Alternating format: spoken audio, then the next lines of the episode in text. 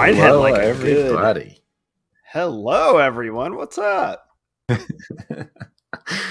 uh, welcome to the show, to Movie Boners. I don't know why Dustin was trying to tell me about something good his tab had, but that's fine.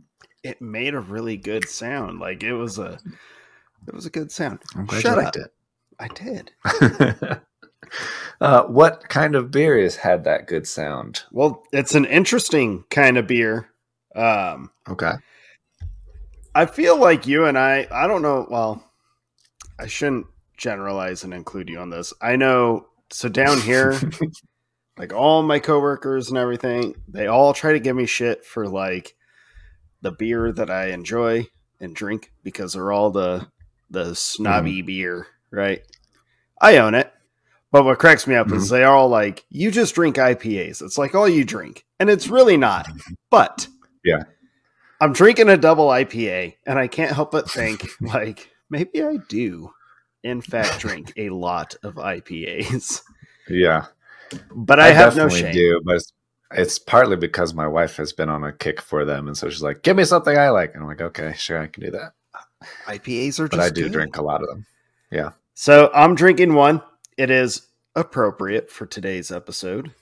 Uh, Okay. I am drinking Boom Box Double Oh. IPA. Yeah, Nice. from Real Ale Brewing. It's Okay, not bad. good. It's not bad, Better than those fake ales out there. right? You fakers.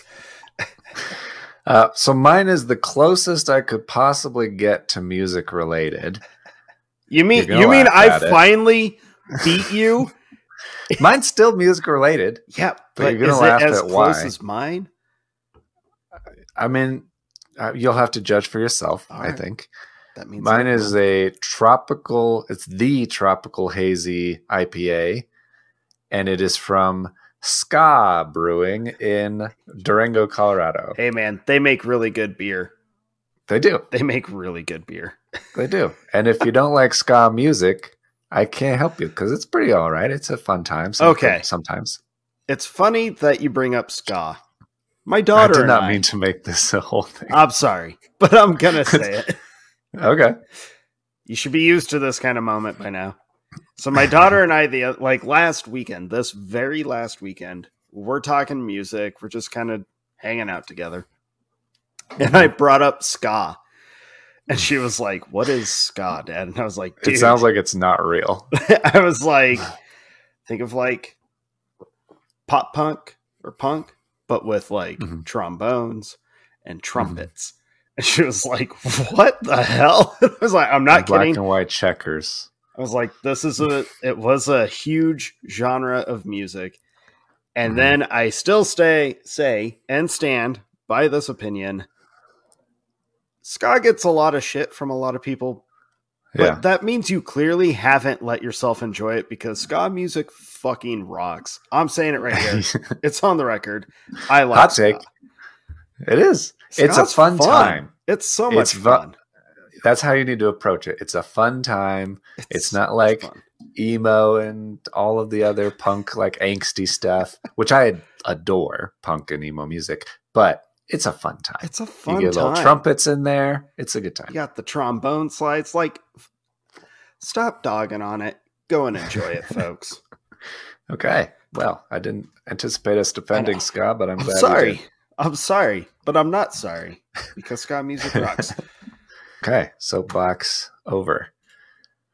Uh, so it well, I guess the next part of the show is the normal next part of the show, Thanks for derailing that, on the movie Dustin. draft.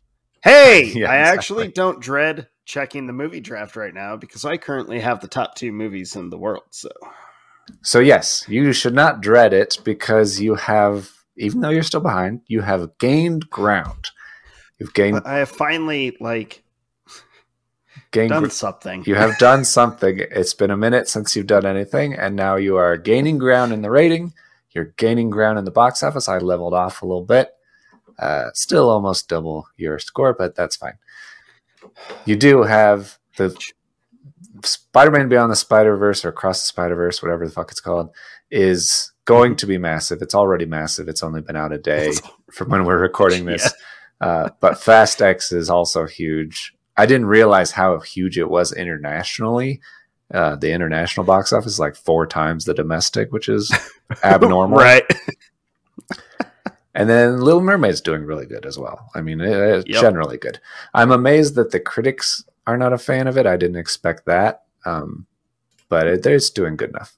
Yeah, my uh my daughter and her mom, they actually went and saw Little Mermaid. Okay. And their consensus was it was actually really well done and they enjoyed it. And I was like, "All right, I'm still not going to watch it." Yeah. the biggest complaint I've heard is uh, Awkwafina and her new song. Um, but generally, it seems like it was a decent adaptation. At least, maybe it's because the bar has been lowered so much from all the other adaptations. Uh, you're never going to that people have given up on yeah, them. you're never going to have one as good or new or refreshing or anything. So they're like, whatever. It got the gist of the original. so that's good. Yeah, yeah. I, I was pleasantly like, "Hey, finally, my uh, my side of the graph will do something." Mhm. After a month of just nothing, Yeah. nothing. Yeah. It's positive. My movies, Guardians is slowing down. Uh, Mario finally started slowing down. So, uh, but Transformers Rise of the Beasts comes out next week. And Yep. and that I think people will be kind of excited for, not just for the nostalgia Beast Wars kick. I don't know how many people care about Beast Wars besides me, but Hey, dude. there's probably a lot of people that actually remember Beast Wars. There's gonna be a lot. No, I think I think Beast uh, or Rise of the Beast is gonna be decent, Mhm. like big. It'll be a big movie. Um, Yeah, we're getting into. I'm glad that they're kind of follow along to Bumblebee and not what Michael Bay was originally doing. Yeah, Um, I think that'll help too because Bumblebee was fun. yeah, kind of reset things. Yeah. Yeah, as we're getting into big movie season now that Memorial Day has Well, passed. It's yeah, it's summer. summer blockbuster season. Yep, we're in the summer. So in, in June, you have Elemental and The Flash. Those are going to be huge. Indiana mm-hmm. Jones is in a few weeks. That's going to be huge. I'm so excited for Mission Impossible, Oppenheimer, Barbie. All of those will be massive. So Yeah. I heard that uh, Tom Cruise was trying to get Oppenheimer and Barbie to move their dates because they're a week after Mission Impossible. Oh yeah. And I don't think that's going to happen. I also know that they were like discussing if Oppenheimer or Barbie should move their date to not go up against the other, but it's become too much of a thing that they have to come out the same day now. It's too funny. They need to because it'll just be funny to like nothing. They're so different. it, it- it- they're so different. Um, who knows how it's gonna go? Mhm. Um, I hate saying this, but I'm actually not gonna be surprised if Barbie ends up edging out Oppenheimer. In the box office, yeah, I could totally see that. yeah. I think Barbie will appeal to a much wider audience, where Oppenheimer is gonna kind of like I think scare a lot of people, which is kind of the point. Yeah. I mean, it's Um, very dramatic and kind of dark. I'm excited personally that it's Christopher Nolan's first R-rated movie in 20 years since uh, Yeah. since the Alaska one with Al Pacino. Whatever. the Alaska. It's called Insomnia. Insomnia. Man. Come on. I kept thinking of Inside, and I'm like, that's not it. Insomnia. It's so good. It's so good. yeah, but yeah, he, he Ah. Every time a movie comes out and it's really looks interesting, and then it says it's PG-13, I'm most of the time like, oh man. But then I don't even care when it's a Christopher Nolan movie that it's PG-13. I haven't even noticed. And then so someone said that, and I was like, oh, I can't believe none of those other movies are rated R. They're yeah, so I'm not gonna lie. I didn't even. I don't think I've paid attention to rating on his movies since like Memento. yeah, Um, back in the early 2000s when you're like, way back in the day. Yeah. Uh, but yeah, so I just learned something. I didn't even realize that Oppenheimer was rated R. It is cool. Yeah, it should be very interesting. But that's more than a month away. We have a lot to do before Yeah. then. Yeah, we still have a handful of movies coming out. Yep. Should be fun. Should be fun. Speaking of movies coming out, have you seen anything new lately? Okay. So after our last episode where I was like, I didn't watch shit. Yeah. I saw nothing new. Yeah. I felt I had to make up some ground. So I watched a handful of shit. Okay. Nice. First off, uh, I, I had to text you because I was not waiting. Yeah. Um, but you had brought up the movie Brigsby Bear. hmm I forget which episode it was, but you had talked about it uh, pretty extensively, and it was one that you specifically called out that I should watch. That you thought I would really appreciate it and really enjoy it. Yeah. And I came across it and was like, "Oh shit, there it is!" So, click play, watched it. What a joyful, amazing movie! I was like that movie just it hit all the right spots. It was quirky, it was weird, it was funny, it was super sad, Yeah.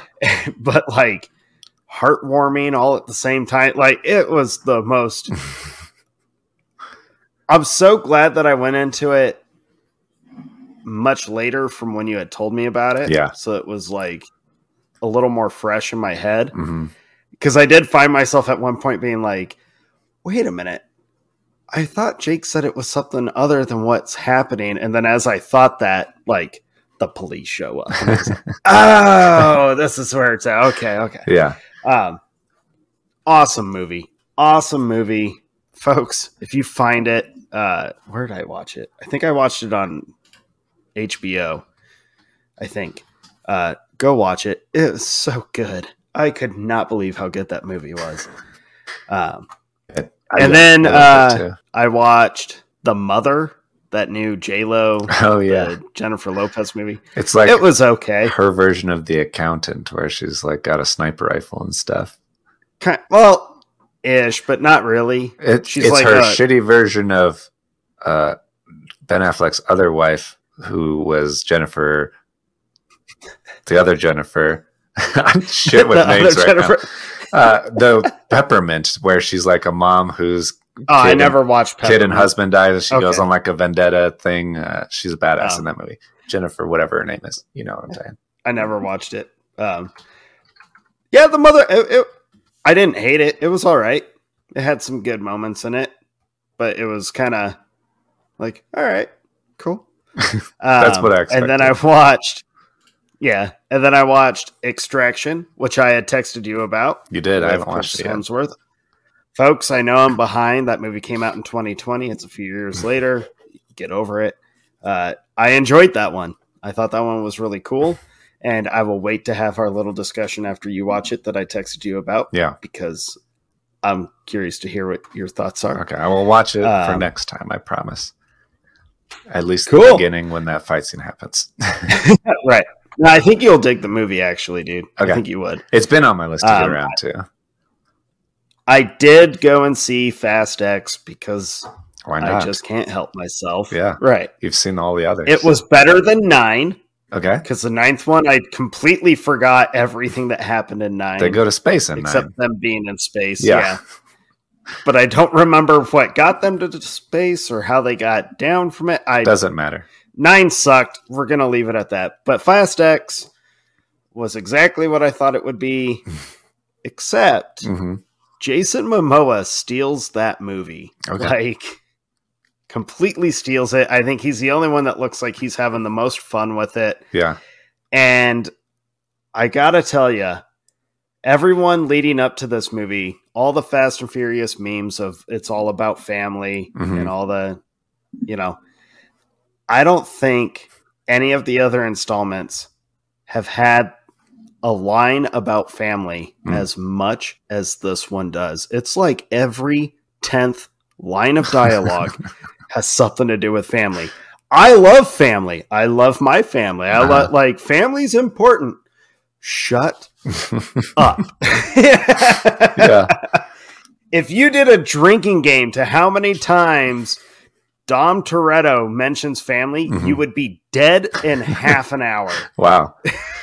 Yeah, I know. Uh, ridiculous. uh, Paul Walker's daughter is in it, and that's kind of like a fun homage to family as I well. I had no clue. I, I don't know what she looks like, so I have no clue Yeah. where she popped up. Me neither. Uh, yeah, but it was okay. It was entertaining. How was is fun. John Cena in it? That's what I need to know. John Cena? I feel bad for him at times because he tries so hard to be so funny Yeah. in certain roles, and it just comes off so clunky. Yeah. But you forgive it because he's like the giant brooding. Yeah. Like, look at my perfectly chiseled chin. Right. And it's like, at least you know your lane and you're not trying to pull off like a Dave Batista. No offense, John Cena. Right. But yeah, he's kind of got that face that is more silly than serious.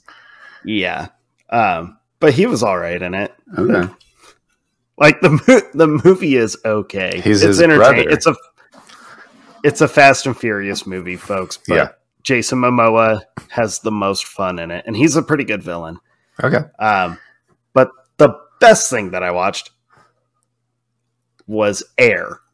Oh, really? remember the previews for Air yeah, I've heard about the shoe? Yeah, that movie blew me away. The Mike Could Jordan not- shoes. Yeah.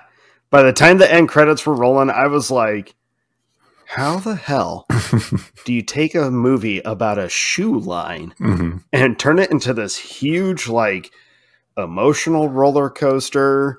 It's kind of intense when they're going through negotiations. You're kind of like everything that's on the line, but it's such a goddamn good movie. Okay. It reminded me of uh, Ford versus Ferrari. yeah. Did you ever see that? Yeah. Okay, you remember how that movie turned out to just be like awesome, like Yeah. way better than it probably should have been. Right. Air was that way. I think Air might be the best movie I saw, like that I've seen this movie or this year so far. Oh, interesting. Wow. Yeah, like just quality wise so far, I think it it might take the cake. Yeah, I mean, I think it's got the caliber. I that's mostly what I was interested in. It was seeing Matt Yeah. Damon and Ben Affleck back together and Oh, they're and great together all that again. stuff. Yeah, So that's uh, very exciting. I'll have to check it out. yeah, I loved it. Uh, that was all that I've watched. Okay. Uh, I've watched. Well, I rewatched John Wick Chapter Four because Christy hadn't Hell seen yeah. it yet, and it was just an enjoyable time. I tried to watch Paint, the Owen Wilson Bob Ross knockoff. Oh yeah, movie. It's yeah. not. He's not Bob Ross. He's no, Ned something or other. Um, it's a knockoff. It's I don't know what I expected to it to be, but it's not anything that I would enjoy. really, it's just like a weird guy who's kind of also weirdly a sex symbol that all these chicks want to hook up with, and he, he paints on public access TV and has an afro, and I don't, I didn't really get it. I didn't finish it, so maybe it gets better. But I had better things to do with my life, so I didn't finish Paint. Uh, and that's pretty much all that I watched that that's Oh. new. People still See- need to go watch From. I love From, and uh, I've been meaning, I've been thinking that maybe I should start watching Succession because it just ended, and I hadn't heard anything about it until the last season. But people have gone apeshit over the finale. people people love that show. Yeah, Like I've been told in the last week that how are you not watching Succession? I'm like, I don't know. yeah. I didn't hear about it until like six months ago, so I don't know where this show has been or the I was like, didn't been. it just start? And they're like, no, it just finished like its fifth season. It's over or ending. I don't know which one it is. Mhm. And I was like, it's been on for that many years. Like, yeah. Yeah. Me, right? I don't know. heard anybody say anything about it, but apparently it's very good. So maybe I'll watch that in the near future. Maybe. Dude, when I found out about that paint movie, Mhm. I remember being like, oh, cool. Like a Bob Ross movie, like a movie about his life and how he just kind of had this weird impact on pop culture. Yeah. Like, that could be an interesting story. And then they're like, no, it's like a weird version of him, but he's Uh-huh. not Bob Ross and he doesn't do anything Bob Ross really did except paint on Yeah. public access. I'm not gonna lie, as soon as I found out it was not actually about Bob Ross, I Mhm. lost all interest in that movie. Yeah. Uh, yeah. I should have. I don't know what I was thinking. It's the weirdest thing. We spent more time Googling because Christy was like, Hey, did you know that Bob Ross like lost all of his rights to all of his like image and business and property and all this stuff because uh, his business partners kind of it's a weird thing where he was part he and his wife were partners with this other couple who kind of ran all the business stuff and he just did the painting. And then his wife died so they had controlling interest and all okay. this stuff. It could be a really good movie. It could be like a like a won't you be my neighbor kind of situation. Yeah um, yeah. but uh, instead they made this movie about owen wilson smoking a pipe with an afro and trying to hook up with chicks. Um, and it wasn't even funny it would have been better if it was at least funny. I guess. it wasn't even funny. I mean, it sounds like it could be Wedding Crashers Part Two, but it's not. It sucks.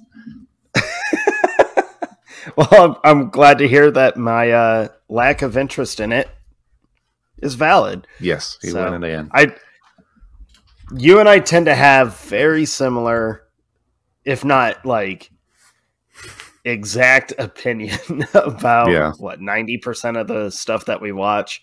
Yeah. So it's too similar. If you didn't sometimes. have any interest in it, I would. No, I would not much. recommend. The, yeah. Um, yeah. Okay. Before we start the show, I was just going to throw out there new merch in the merch store.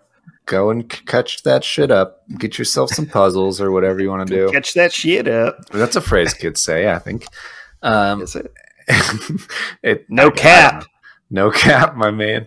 Uh, our shit and the store is not mid.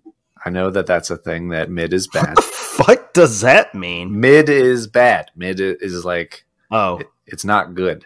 I don't know what good is in that slang, but it's not mid. Is it? Um, it's not fire anymore, right? Because fire no, is fire is so old. It's so anymore. years ago. Yeah, no, that's so lame. I, Nobody says fire. Um, but if you go to the merch store, it does you know support us. You get some cool stuff, uh, some cool swag.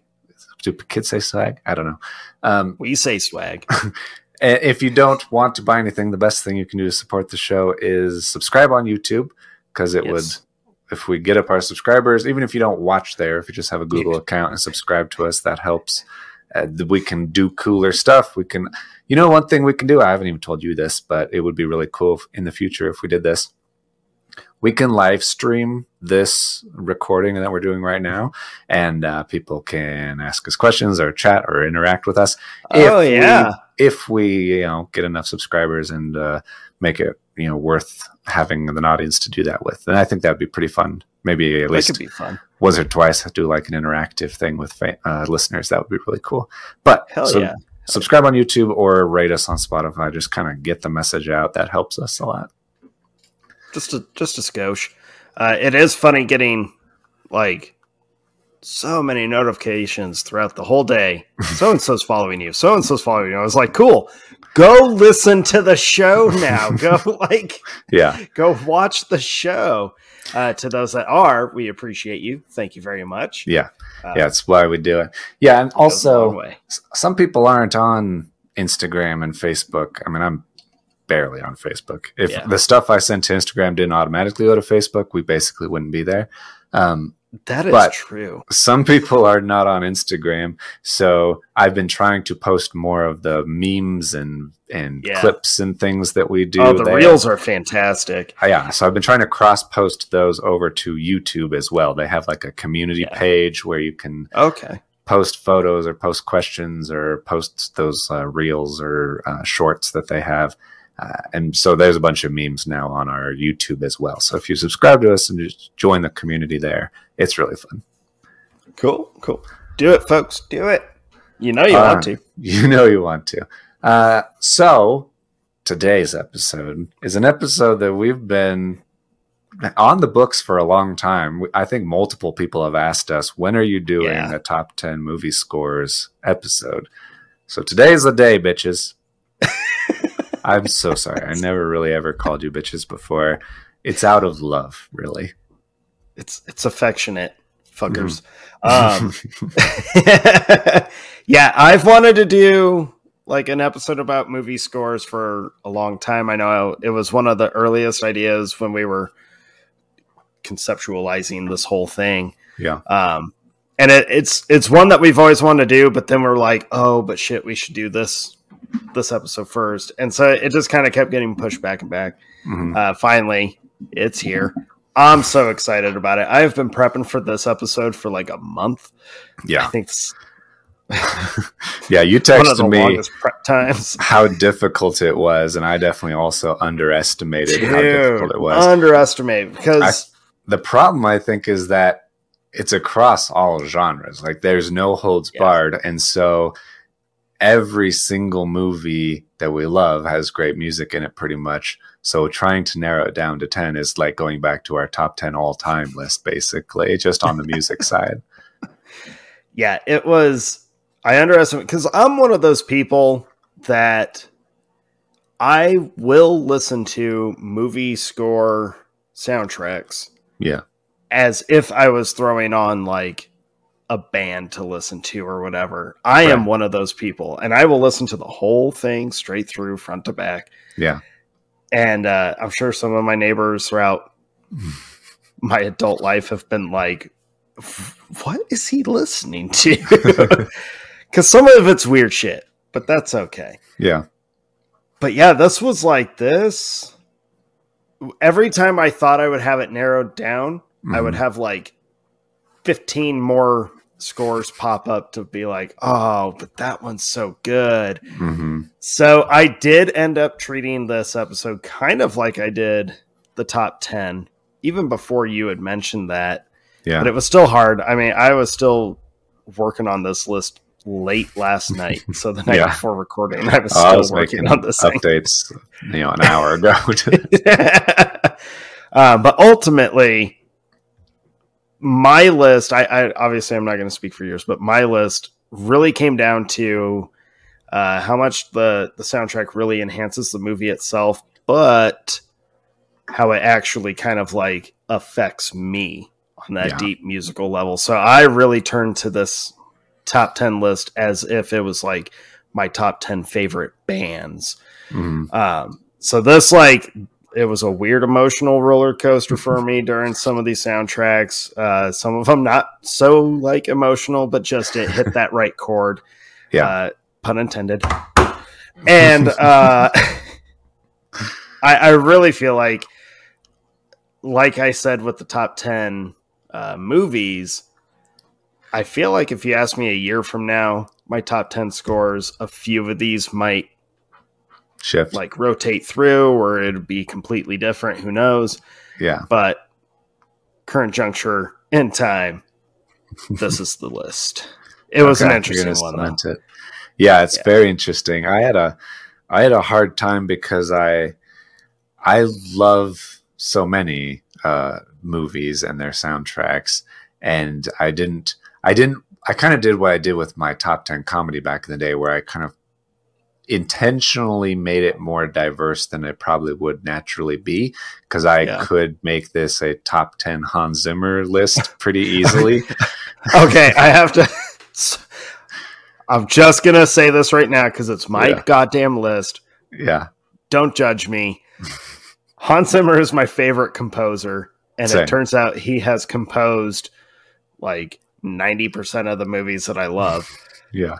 he is prominent on my list yeah, he's more than a couple of times on my list for sure. But I did spread it around more than uh, Yes. more than I and could have done for sure. Uh, I I also thought it was interesting how many movies have forgettable soundtracks, and particularly around like I was thinking about it, and it, I was very surprised that I could not think of any memorable or iconic or legendary like Marvel movie soundtrack. You feel like there should be Well- one that kind of reaches that status that you would listen. you have to to go with time. just the basic avengers theme song that one song though doesn't qualify as like a but it doesn't soundtrack. qualify i'm in the same boat with you i'm, in, I'm very much in the same boat with you but i don't i found myself kind of thinking about that and figuring okay movies kind of stopped doing the like theme song Mhm.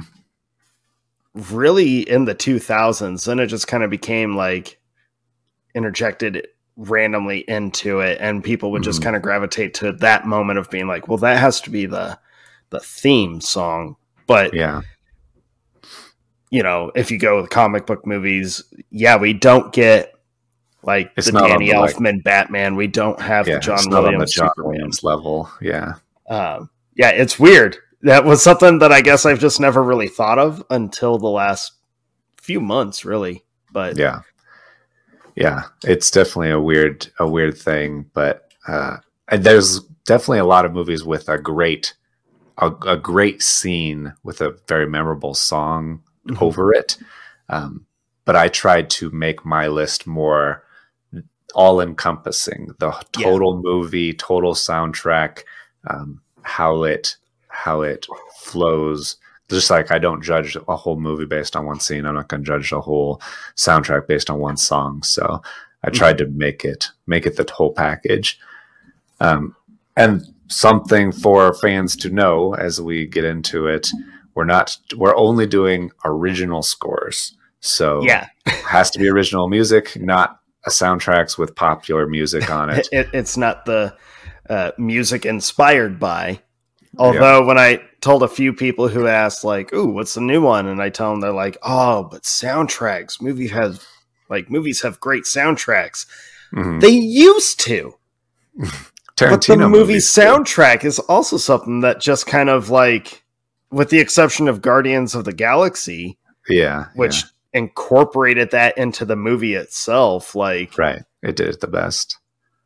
the soundtrack kind of went the wayside too which kind of bummed me out i'm not gonna yeah, lie I feel like Tarantino's the only one that's really doing that anymore. yeah it, it kind of bummed me out thinking about that Yeah. but Uh, the other thing I was to say, because I feel like it's to be very difficult for me to describe these movies and the way they make me feel. We are big fans of music, all kinds of music. We just talked about how we like ska music of all things.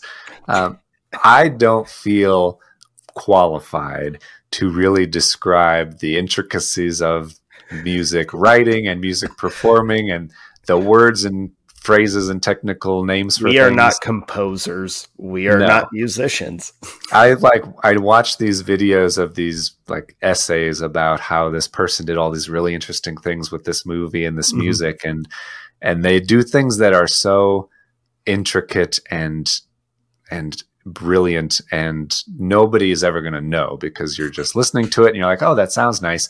But if you're a big music nerd you know like oh they did this like rolling chord change thing that happened Right. and that and and it mirrors how this happens or they used three different things to mirror the three different people that are in the scene. I like i get it. It's really really cool. I love hearing about it but i don't know enough to tell you about it. So i do feel i'm going to try my best but i'm not going to be able to say all of the details about the movie Yeah. it's great I'm in the same boat. I'm not going to be able to give you musical notes like Mhm. like we can with movies. We can go through a movie and completely yeah dissect a scene or like a meaning. Can't do it with music. So the way that I was trying to figure out like how do I describe this these soundtracks to people of why they're so good, or at Mhm. least to me, uh, really that's what kind of like triggered the like, well, how does the music not only enhance the movie, Mhm. but how does it actually like move you? It's music. It's supposed to have right it- it's supposed to trigger you. So how is the music triggering you and why is that trigger so Mhm. important to you? So I feel like this might actually end up being a pretty deep episode without being a like musical breakdown episode. Yeah, yeah, I could see that for sure.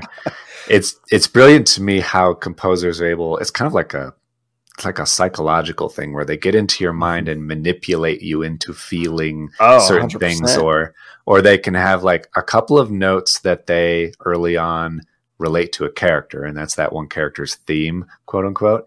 Um, and then later on, they just like play those couple of notes, and you, you they trick you into thinking about that person or that character without even being on screen. They may not even be around, but you know that the person you're watching is thinking about them because they made you think about them. It- Yeah. they, they do such brilliant things, and I think it's it's often underappreciated, which is a weird thing to say because I think everybody loves music and movies, and and it's it's vital. There you can have a good movie without music in it. There are a handful of movies that have like no music and they're really really good. But I think it's also no mistake that since the beginning of film, before they even had microphones and sound on well, set, before talkies, it was music. Yeah. they just had silent films and played music over the top of it, and that told the audience kind of what's happening, how to feel, right. all of those important cues, uh, triggers, like you said.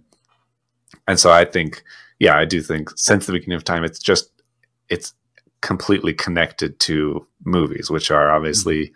primarily a visual medium, but the music is an invisible helper that you can't really take away most of the time. They can they're very good at elevating and helping out the situation. Oh yeah. Oh yeah.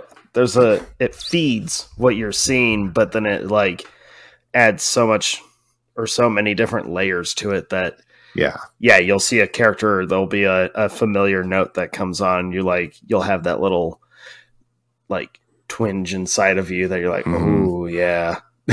Like they make you remember like whether it's a sad moment earlier on or you just like they'll they'll slow the tempo or something up and you understand like oh something something yeah. rough is happening right now or you know mm-hmm. the grandiose of like oh the full orchestra just came in so something either really exciting or really dramatic is happening and it's just yeah.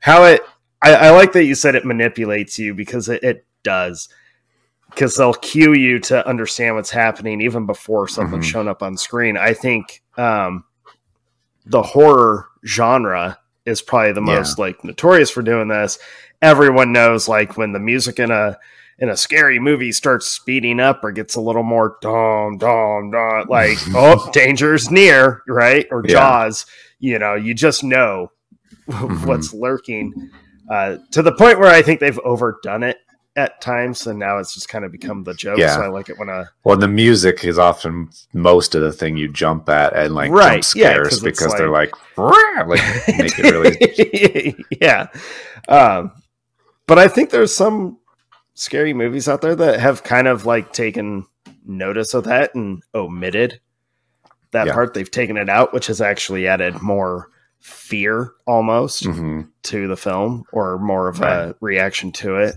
Um, but yeah, these mine have all completely like, no, we're leaning into how we want the audience to feel. we, we want you to. Mm-hmm. yeah. Yeah. Agreed. Well, let's right, do this, man. I believe okay. you kick us off this time, good sir. Okay. Uh, my top 10, number 10 favorite film score of all time, I decided to go with a Western. And Western movies and their music are just kind of a staple in my life and mind. Uh, can't get away from them. But this one is kind of ingrained in my soul because it's my personal favorite and one that I've heard countless times mm-hmm. and I throughout it just kind of moves me in the best way. So I chose Silverado as my favorite uh, Western film score. It's got the main themes in it. It's got kind of the main. Uh, it's very exciting, but also slow and romantic, and all mm-hmm. the things you kind of want from that. And uh, it has it has all of the main kind of big Western sounds that ha- that you want as they're you know riding across the prairie and all that stuff. It, it's just I, it was one of those things that you have to hear. It's uh, done but composed by Bruce Ralph Broughton, who's the same uh, guy. He did a bunch of the favorite movies that I had, like as a kid, yeah. family movies and things like that. Um, but he's also done like Tombstone, which is also really, really good.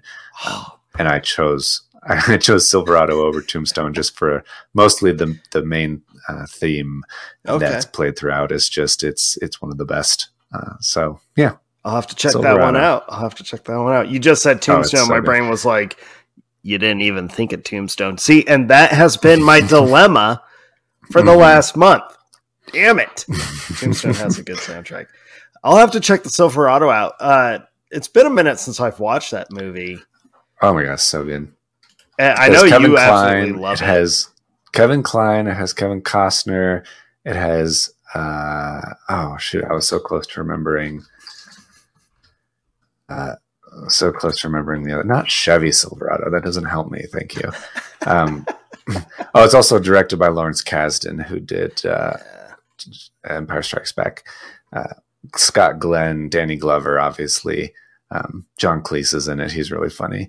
It's they're like the, Kevin Kline, Kevin Costner, Scott Glenn, and Danny Glover, are like the four dudes Right. who uh, kind of form this group. And uh, the whole adventure is amazing. It was in my top 10 action adventure list in our very first episode ever. But Yeah. uh, Silverado's great. Can you believe that was like three years ago, Jake? No, we're coming up on our third year up. anniversary. Fucking weird, dude. Fucking It's like end of June-ish, I think. but it's something. fun. It is fun. That's a good one. I'm gonna have to check that one out again just to have a nice refresh. Pay attention to Uh, music. All right. Well, my number 10 um perhaps is one of the most recognizable theme it has one of the most recognizable themes, but the soundtrack itself, the full soundtrack Mhm. is so interesting and it's so exciting to me because it's so much more than just the one song that everyone knows off of it. But if you listen to it, it really does take you through this whole journey of spies and trying to save the world and trying to figure out who the mole is and all this. So, my number 10 is Mission Impossible by Danny Elfman. Okay. Uh, Danny Elfman is primarily known for composing like Tim Burton Mhm. films and having weird soundtracks, but he also has a lot of really good ones, kind of surprising ones for a lot of Yeah. people, I think. Um, Mission Impossible would be one of Mhm. them. That soundtrack, it's so exciting. It's so like you really are taking on this whole adventure. But the last couple tracks, the whole like the music that plays during the entire train sequence at the end is so cool and it's so exciting. And when you listen to just the music, just you know, Mhm. just the soundtrack, it started really triggering some stuff for me of just like one, it's one of my all time favorite action movies. It's one of my all time Mhm. favorite franchises. But just listening to that music has always just really been like, oh, this is just like, it's almost empowering. It, it like kind of prods at you of Yeah. like, come on, come on. And you want to like kind of have to react like Ethan Hunt does Mhm. throughout the f- course of the film. But there's moments of just crazy excitement. There's the quiet, somber moments. There's the weird, like as the mystery is being unraveled or really starting to pile up on him, and then the whole just kind of taking a, a Mhm. breather at the end. Like it's just there's something about the soundtrack that really has always kind of gotten to me, and it does have a nostalgia or nostalgic like kind of piece to it, but it's more than that for me. It just like it really it Okay. connects on a fun actiony way and it, it definitely reminded me of like man no wonder as a kid i'd run around the house pretending to be ethan hunt and wanting to just be this guy that's like trying to figure out how do you make it make Yeah. everything right again so it's just it was exciting Okay. very exciting soundtrack Yeah, I've always been listening and watching those movies recently as well, and uh, and I definitely agree that the the soundtrack is incredible, especially in that first one. i think it gets kind of overlooked just because of the theme song Yeah, but the rest of the music is it's very cool especially for that actiony spy hmm kind of global travel style film yeah. The Very theme cool. song is. I don't know if it's true anymore these days for the kids, but you may or may not know that Mission Impossible was a TV show in the 60s or 70s, and that theme song was very uh, well known. So it kind of was an obvious thing to have in the movie, but the rest of it is all original and all very interesting. And all the movies have their own variation on the theme, kind of like the James Bond theme and all that. yeah Uh, great pick. I love that pick. Uh, my number nine may get a little heat because it is often heralded as one of the greatest movies of all time, and it is a little low on my list. But I felt like I had to put The Godfather from Nino Okay. Nino Rota at my number nine spot. Not because I don't like it any, in any way. It's my number nine favorite of all time. I love this movie and I love the soundtrack. I feel like the Godfather soundtrack as soon as you start the movie and like the opening starts and the Mhm. single solitary horn comes in and it starts playing that sound that song it just transports you into that world and you totally Oh yeah. you feel like it's full of that Italian heritage and family and all of the things that the movie carries in its themes. I feel like the music does such a good job of doing that as well. And through every iconic scene, whether it's a horse in your bed or a wedding or a uh, the series of murders or the leave the gun, take the cannoli, all of this stuff has this music around it that feels so uh, appropriate and Yeah. and and you feel like you are kind of experiencing something that you're not supposed to. I think that's one of the great things about The Godfather and and the music kind of feels like it's letting you into this world that you're not really supposed to be a part of. Um, being part of the mafia or being whatever. So I I love it, and I think that uh, I think it it it's so iconic, and part of the reason that people praise The Godfather, it's arguably one of the best movies of all time, uh, if not the best. It's that way mm, mm, primarily, maybe not primarily, but significantly because of the soundtrack as well Oh like it's inseparable from that movie completely and it would not at all be the same movie without that so it's like you said fully entwined with it fully elevates uh, right. movie. It does. yeah Yeah. I I know uh I get I get a lot of eye rolls because I actually prefer the first Godfather over the second one. And I know the mass majority of people are reversed where they say Yeah. no the second one is the superior. I I just don't think so. But the music from that first one, yeah yeah, as soon as it kicks in with the opening, you're just like I feel invited into something very dangerous. yeah You feel moved into this world. You feel, yeah, and it's just, you never fully trust hmm the characters or the music, and the music definitely lends to that. That's such a cool pick. I Yeah, love it's- that. See, it's kind of got like the a melancholy level or kind of like almost like you're at a funeral or something listening to taps in a way it's it, i don't know it yeah it gives you that sense of i like this but i don't know if it's safe to like it kind of thing. right. That's a fantastic pick, Jake. Thank That's such a good pick.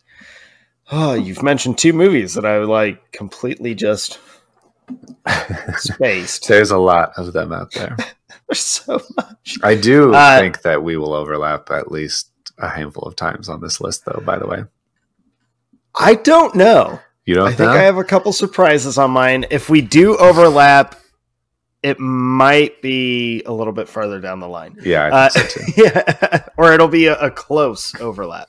okay Um, well, my number nine definitely hits the nostalgia factor as well, but the soundtrack to this movie is one of the biggest reasons why I became obsessed with this movie at such a young age. Um, I still think this movie, I mean, it was on my top 10 action movies.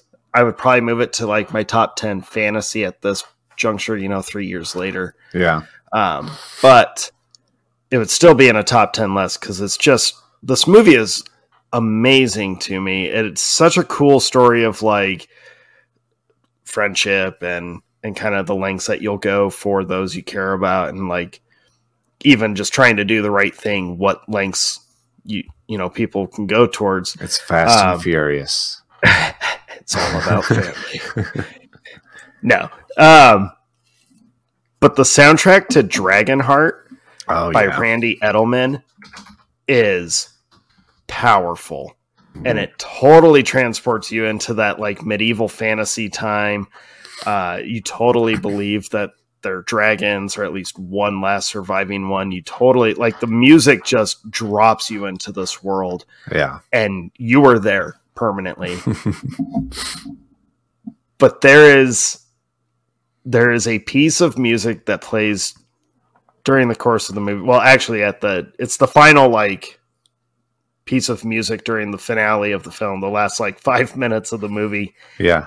That music to this day still gives me chills.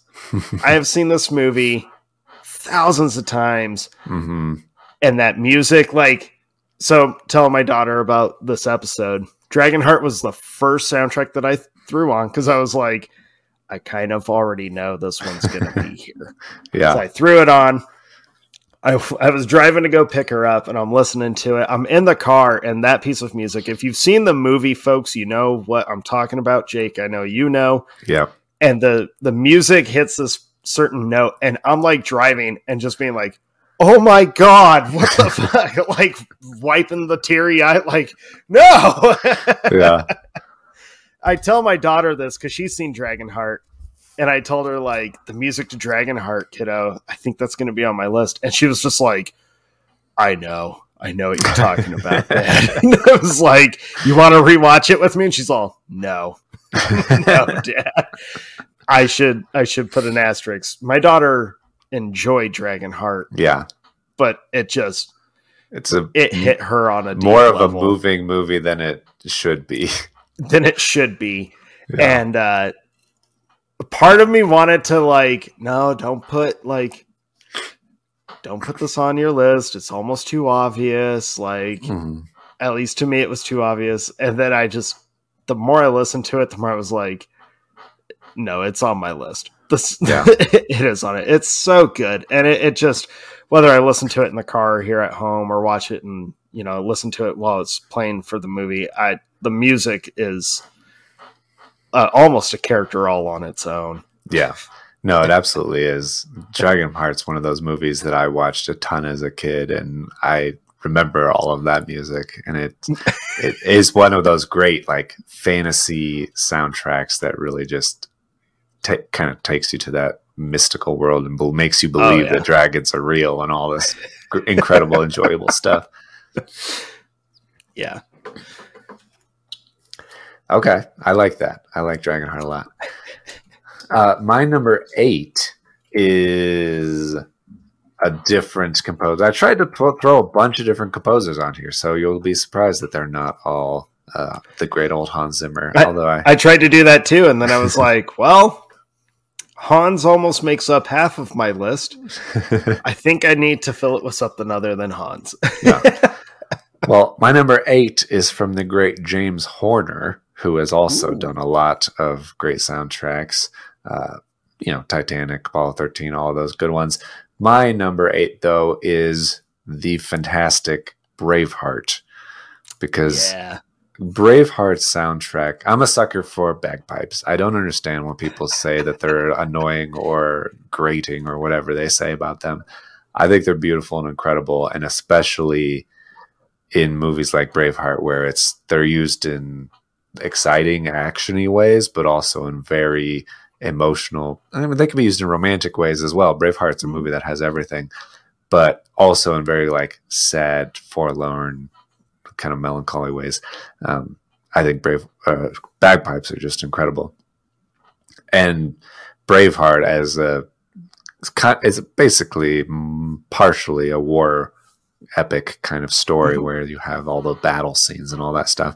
Um, all of those are just elevated, I think, by the soundtrack, of course, and they they carry all of the excitement and the the drama of it. If you watch that battle and you watch William Wallace's speech and all that stuff, his words alone would not be enough to actually make you like feel like you want to Oh, get out of your sh- seat and yell at the screen and and join up.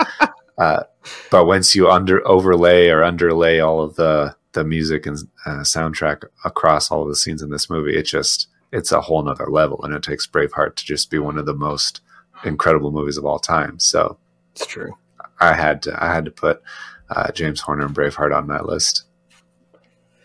Yeah, that's an amazing pick. I did not put Braveheart on my list. I pulled a U because I was Uh-huh. like, guarantee Braveheart is on Jake's. So I can leave it off of mine because I trust I am trusting that he is going to bring it up so that he it'll at least get mentioned. I was thinking Wow. about that. We've said that I don't know how many times over the course of this show. It's never happened where I trusted you to put something on your list and then you didn't, and I think Oh, vice yeah? versa. so I don't know what that means. I think there's a time where that has to happen at some point, and that's kind It'll of have weird. to happen. It'll Yeah. have to happen. It's weird that we haven't done that. Where you're like, oh no, nobody listed an obvious one that we thought we should list. Shit. um, yeah, I I agree with you. The bagpipes, especially in Braveheart, or bagpipes used in like any firefighter movie. yeah, or the Departed. I don't understand. Like when bagpipes are played well and played as they're intended, they are awesome. Whether it's the like the more upbeat kind of life Mhm. filling, if you will, where it makes you want to dance, or the very sad, somber, where you're just Yeah. like, "Ooh, this is heavy." um, I immediately, when I hear like Braveheart bagpipes, I always instantly just kind of go back to the final scene of the movie where Mhm. uh, it's the narration over the bagpipe after uh, all is said and done, and Robert the Yeah. Bruce is getting ready to lead the army across again. His narration over the bagpipes and just the mixture of like what you see on screen, even when they're just standing staring down the English army, like to me, it's just like that's powerful, right. and that's kind of what like yeah, uh, great I movie, agree. great soundtrack, so good, good pick, Jake. Thank you. Well, my number eight is to take a hard left. Okay. Uh, it is not uplifting. Hmm. It's just very unique. And it's now these two guys, they've composed a handful of movies, but this was the first one that really caught my attention. Uh, it did catch, like, I think it even got nominated for like a, an Academy Award, but um, I was instantly just like, I, I love this movie in general, but the music just completely elevates this movie from being something a movie about something so mundane and kind of mocked before people saw it to being just one of those movies where people are like, "Oh, you should watch this one." There's a lot in it. Um, Yeah. But my number eight is The Social Network by Trent Reznor and Atticus Ross Okay. our generation grew up knowing Trent Reznor from Nine Inch Nails. Now, I have never been the biggest Nine Inch Nails fan. Don't at me. Get over it. I don't care. I always get people that are like, "How do you not like Nine Inch Nails?" I just never got it. I Yeah. get over it. Um, I like the Johnny Cash cover of the one song "Hurt." That's right. right and but even trent reznor had come out after johnny cash did that and was like no that's his song this has this is no longer a nine inch Yeah. nails song As it this should is be. his um but trent reznor as a composer Mhm. is so interesting because he does a lot of different things and it's all a, a lot of the time it's for something very intense so like he did the gone girl soundtrack he's done he's worked with david fincher a handful of times now yeah. um, and his scores are intense. But then he also did the movie Soul, that Disney and Pixar film, Okay. where it was like jazz themed, which I love that soundtrack. I absolutely Mhm. adore that soundtrack. But there's something about the social network, and I was really trying to figure it out over the last month of what is it about this soundtrack that every time I listen to it, it just grabs me and I just can't get away from it. Mhm. And I think I figured it out. Maybe. I I could be wrong, but I think because it's the score to a movie about how someone can just like completely lose touch with important things as connection they get Yeah. caught up in their own world they think you know they become very vain they just it's easy it's a downward spiral um, Right. for like us as humans to kind of get caught up in all of this and the soundtrack perfectly kind of Mhm. like plays out that danger without ever really having this huge crescendo or really overdoing it it's just Yeah.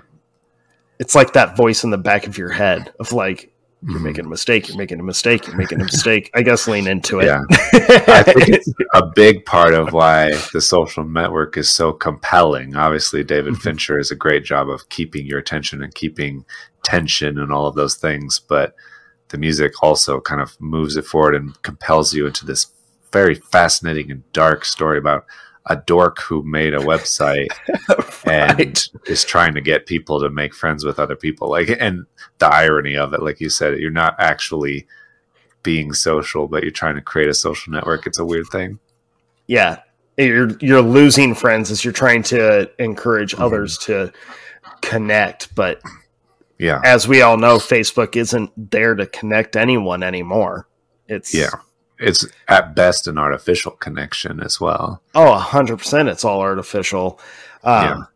and i think the music really adds to that it even has quick blips where it's like super fun and you're like Mhm. ooh here we go but then it drops and you're like Uh. ooh that felt like kind of temptation or like to get you know Yeah. if you want to get philosophical it feels like there are moments of that temptation and then the the consequences of it and i just i was like man this really feels just maybe that's it maybe the soundtrack is so humanizing to something that Yeah. like loses touch with humanity it almost feels like that soundtrack could play out to a good number of our lives out here in the Yeah. world and that's Yeah. not a Oh. compliment by the way folks No. that's a it's a warning sign but true but yeah, I just I can't get over that soundtrack. It's so good. When I put it on, because I enjoy listening to it, but at the same time, I have Mhm. moments where I'll like be halfway through it and I'll just be like, um, I think I need I think I need something different. Like, yeah i didn't know trent reznor did that but i definitely i can picture the music in my mind and it's a really good soundtrack yeah. All right, my number seven is kind of different, maybe more different than the rest of the ones on my list, uh, because it's very, may you might say, experimental. It's kind of, it's very ele- more electronic than a lot of the other, you know, traditional instruments. Uh, my number seven is from the composer Vangelis for Blade Runner Ooh. that Blade Runner soundtrack Blade and the Runner way he he throws in all these like blips and bloops and bleeps and stuff, and The bloops, uh, blips, it's the bleep. Sorry. it feels you don't really know where the like music that you're listening to as an audience stops and the actual scene and the Mhm. machines and the androids and all these uh, very futuristic things start it there's kind of bleeds together at, at some points and i think it does a really good job of just capturing the aesthetic. Blade runner has a very specific aesthetic of super futuristic but also super dark and gritty and mm-hmm. and kind of cyberpunky with like neon lights and neon and umbrellas with lights inside of the handles and all this stuff. And i think that the soundtrack kind of reflects that where it's it's kind of pop poppy er it's at points but then also very noir film noir detective style uh, music at, at other points. And uh, and there's a lot of intrigue in the movie. You don't really know who's a replicant who's not a replicant. Uh, should you fall into this romantic relationship? Should you not do that? And i think the music kind of keeps that unease constantly where you you don't really know is Deckard going to succeed all of this stuff and so i think it kind of carries you through the whole movie in such a great way um, and the whole movie would blade runner would not be nearly as good with any any other soundtrack than what it has so it's the perfect thing for what it needed to be at the time and Oh yeah. I always love when that kind of happens. It's just kind of a serendipitous thing. Uh, Blade Runner is incredible, and so is all the music. I also love the music in Blade Runner 2049, but I feel like A, it's Hans Zimmer, and I had enough Hans Zimmer music on my list already. and B, I think it's built on the back of the original and it kind Yeah. of had to follow in that footsteps that was originally established. And, uh, uh, and it does a very good job of it, but the original is just perfect. Yeah. Yeah, the the music to both Blade Runner movies is top notch. Mhm. But I agree with you. Uh, Hans Zimmer, as brilliant as 2049 is, he did have to like carry on. Like he had to, okay, so we're going to connect here and then I can build off, Yeah. which, he has to make it feel like it fits into something that's already established. yeah. Um, but that first movie's soundtrack is, it's futuristic without being futuristic, like without overdoing it, really. And especially for the time, it's in 1982. It's not like 2001: A Space Odyssey's Yeah. futuristic music, or which is all like classical, or like Star Wars, and like all of this stuff is very big orchestras, very you know. No, it's very. I mean, most of Blade Runner takes place in like the slums or in Yeah. the rain. Like it's it's in the dark for the majority of the film. if it's not raining, Yeah, they're in a dusty, abandoned area. So and the music reflects that. It's no like big triumphant things. that right, happen. right. That's a great pick. Oh man. I'm stoked for that episode, by the way. Ooh, big, big teaser. Uh, Oh, yeah. that's way We're down the doing one of line. Um, oh yeah, that's gonna be good. All right, great pick, Jake. That's fantastic. Thank you. Uh, my number seven was one of those where I was like, if we cross, this might be one of them because the Okay. soundtrack to this movie, since it came out, has been widely regarded as like this might be one of the greatest soundtracks for a movie ever made, or like scores. Um, I remember playing it for friends when I saw this movie, like after I saw this movie back in 2000. Uh, and they got obsessed with the soundtrack and, or, you know, all the music and everything. Um, I had a friend, she was a gymnast for years. She used the music from this movie as part of her like floor routine at Oh, wow. one point. Yeah. That'd be badass. It was I badass. know I, was there when she did it. It was pretty cool. But there, this soundtrack, it's the first, like, I guess, technically epic soundtrack. The huge pieces and all that, the big, exciting action sequences, the huge dramatic moments. Um, but the last half of the soundtrack is so deeply moving and deeply like emotional and freeing, uh, which fits because it's about slaves in Rome. So uh, my number seven is Gladiator by Hans Zimmer. I you Yeah. can't deny the soundtrack. It's just so it's beautiful. It's haunting with the scores Mhm. that come on whenever you know um, that Julius is on screen because he's so evil, and you just you Mhm. know you can feel it like deep inside of you. You can just feel the dread, even when you listen to the the music on its own. Like even if you don't picture him, you just feel like ew.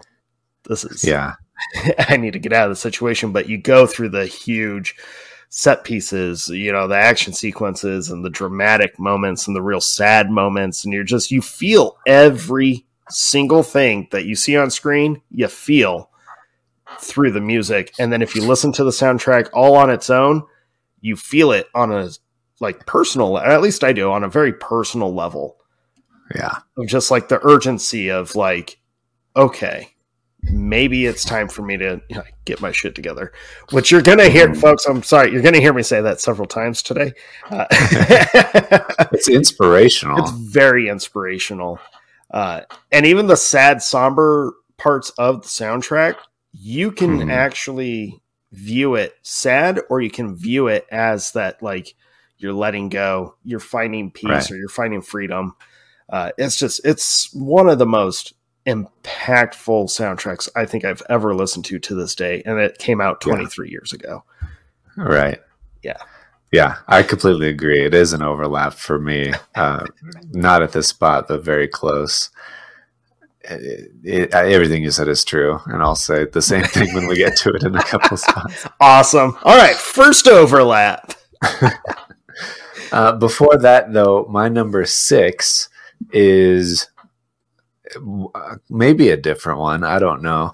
I feel like I didn't originally consider this one. This was the last one I added to my list, and I realized it. And I was like, "Oh, that movie's soundtrack was really good." And so I listened to it, and I'm like, "No, that movie's soundtrack is incredible. I can't believe how good it is. I've kind of forgotten." And so just listened to it over and over, and uh, it kept moving up the list every time I listened to it. So my number six is from There Will Be Blood, Ooh. and uh, composed by Jonny Greenwood, who is it's only the second feature film that he composed. Mhm. It's the first major feature film that he composed, and he's also the guitarist for Radiohead, who I don't listen to Radiohead. I don't know anything about Radiohead, but the fact that a relatively popular rock group guitarist could compose the music and the cellos and the yeah. and all of the things that happen in There Will Be Blood. I'm a sucker for cellos and and there's great piano and violin and everything in There Will Be Blood. But the music in this movie I feel like just so perfectly captures the darkness and the complexity that is Daniel Plainview, who is this character that you you feel like you should understand originally and he ends up being pretty different overall and just you keep waiting for him to kind of change and it kind of does but not in the ways you expect. There will be blood is just one of those incredible movies and i think it does it's i think it's one of the best it is daniel or uh, paul thomas anderson's best movie. I think it's probably the just overall the best combination of all of those writer, director, Yeah. and all of the actors in that movie as well. Um, it's just amazing, and the music itself, it just kind of. I put it on, and you just immediately picture the scene that it happens in, and I had completely forgot like how if I could if I picture the scene. I wouldn't be able to hear the music, Right. but if I play the music, I can picture the scene, and it's such it's such a weird. I don't know. It's such a weird relationship that exists between those things. oh yeah. They, you can play it and he, you hear the cello, and then you see him in the little car driving with his son, and I'm like, I, I don't understand how this works, but it taps into my human brain and nervous system in such a weird way. So That's what music It's does, beautiful. man. yeah, it's beautiful and it's like you said, kind of haunting and, and tragic, but in Yeah. a beautiful way. I remember first time I saw There Will Be Blood, and the first time you start hearing music and just like the menu on the DVD and just Yeah, the overall like look of the film, but then the, you hear the music on top of it. And I remember watching it and just thinking like, "Ooh, I'm in for something I am probably not actually prepared for." yeah, yeah, accurate. yeah. Oh, good movie. Good soundtrack. You know, that's one of those like Daniel Day Lewis, awesome actor. I'm a fan for Mhm. the most part of quite a bit of his stuff. Um, yeah, I, I tend to like lean towards my favorite role of his is like him as Lincoln Mhm. and and There Will Be Blood.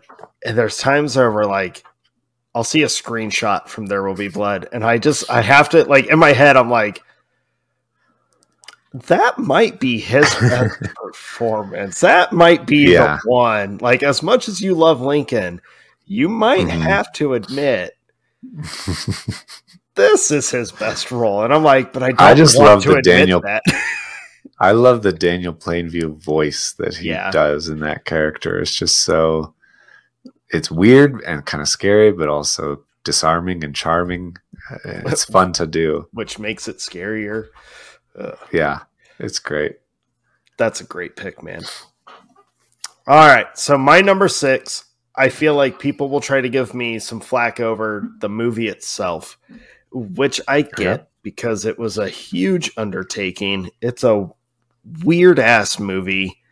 Um, it, it's one of those ensemble films where the cast is so brilliant, but the movie kind of hoped they put too much hope into the ensemble itself to carry the entire thing.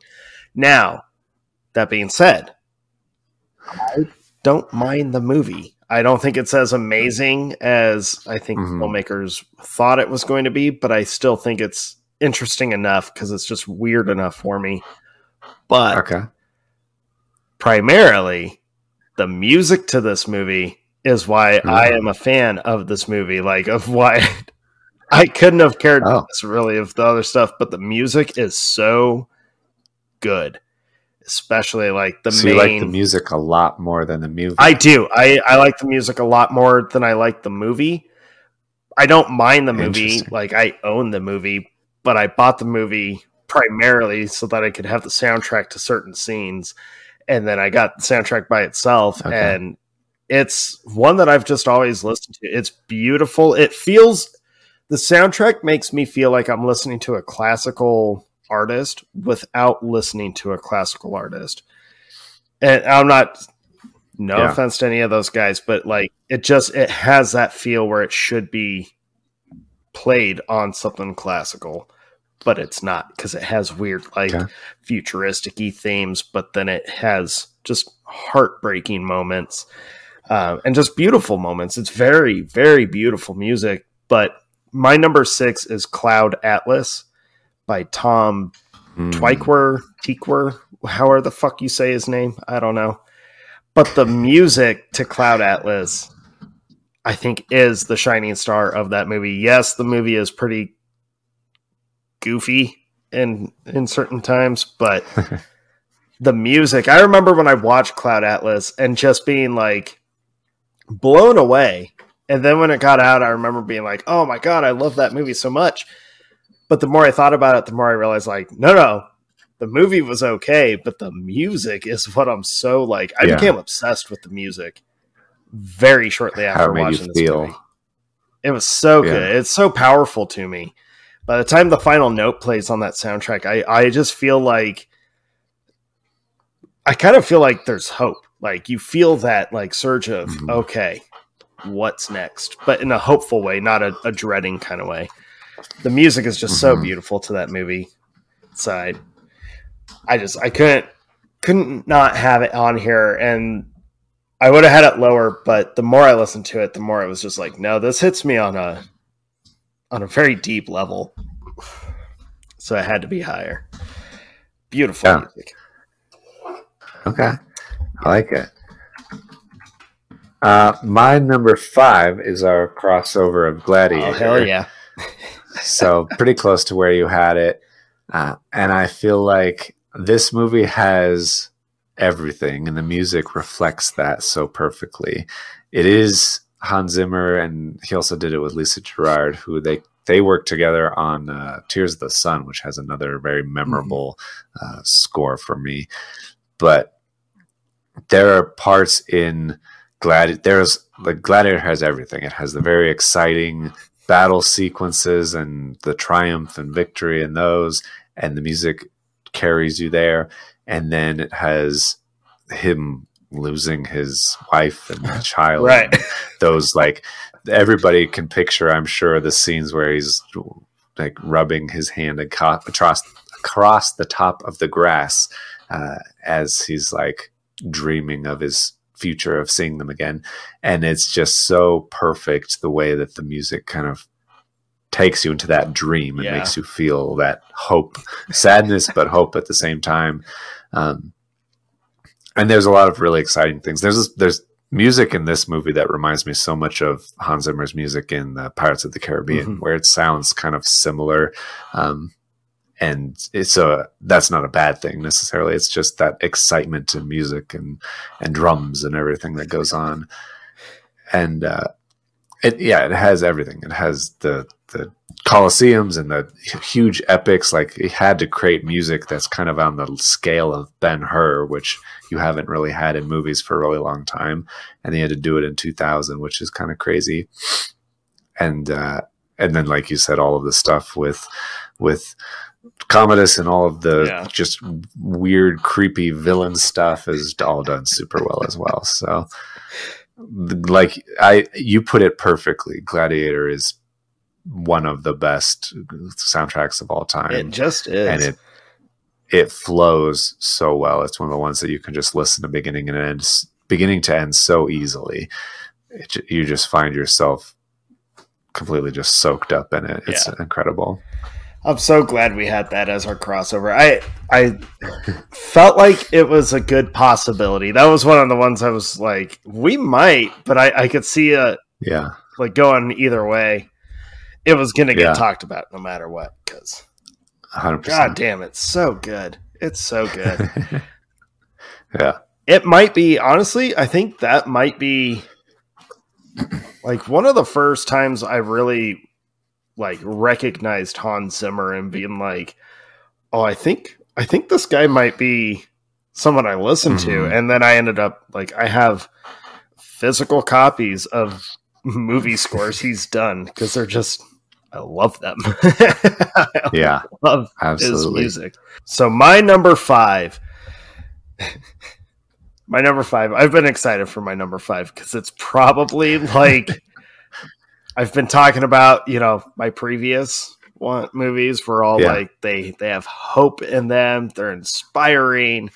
They're like, I mean, minus Social Network. That one's kind of got like the a little bit of a warning of like, hey, be be mindful of this. Um, it's important. Right. My number five is straight up like, oh, you thought that was cool. Dread and Doom. and, Okay. but it does these themes in a very interesting way. And this was one of those soundtracks, as well as the movie, where when I first saw this movie, everything about it just completely took me off guard. It scared the shit out of me. It's I I still stand by what I say where it's one of the most important movies. I think high schoolers should be watching this movie so that they have an understanding of the dangers of addiction, the dangers of this kind of like free lifestyle, free uh, life with no boundaries, and Yeah. how quickly it can slip away from you, and the consequences of poor decisions, um, and how drastic they actually are and can be. Um, I think, I think the music to this movie is just so perfect and kind of playing like addiction itself where it like it has moments where it makes you feel kind of like ooh this is fun. This isn't bad. This is cool. Like it's got some like electronica stuff where you're like ooh catchy beat. Yeah. And then it'll literally Yeah. sound like a piano is being slammed shut and you go straight into dread. Mm. and it's just that like harsh reality of you get caught up in this stuff and you lose sight and you lose touch with living because you're so consumed with Yeah. death uh, so my number five is requiem for a dream by clint mansell Yeah.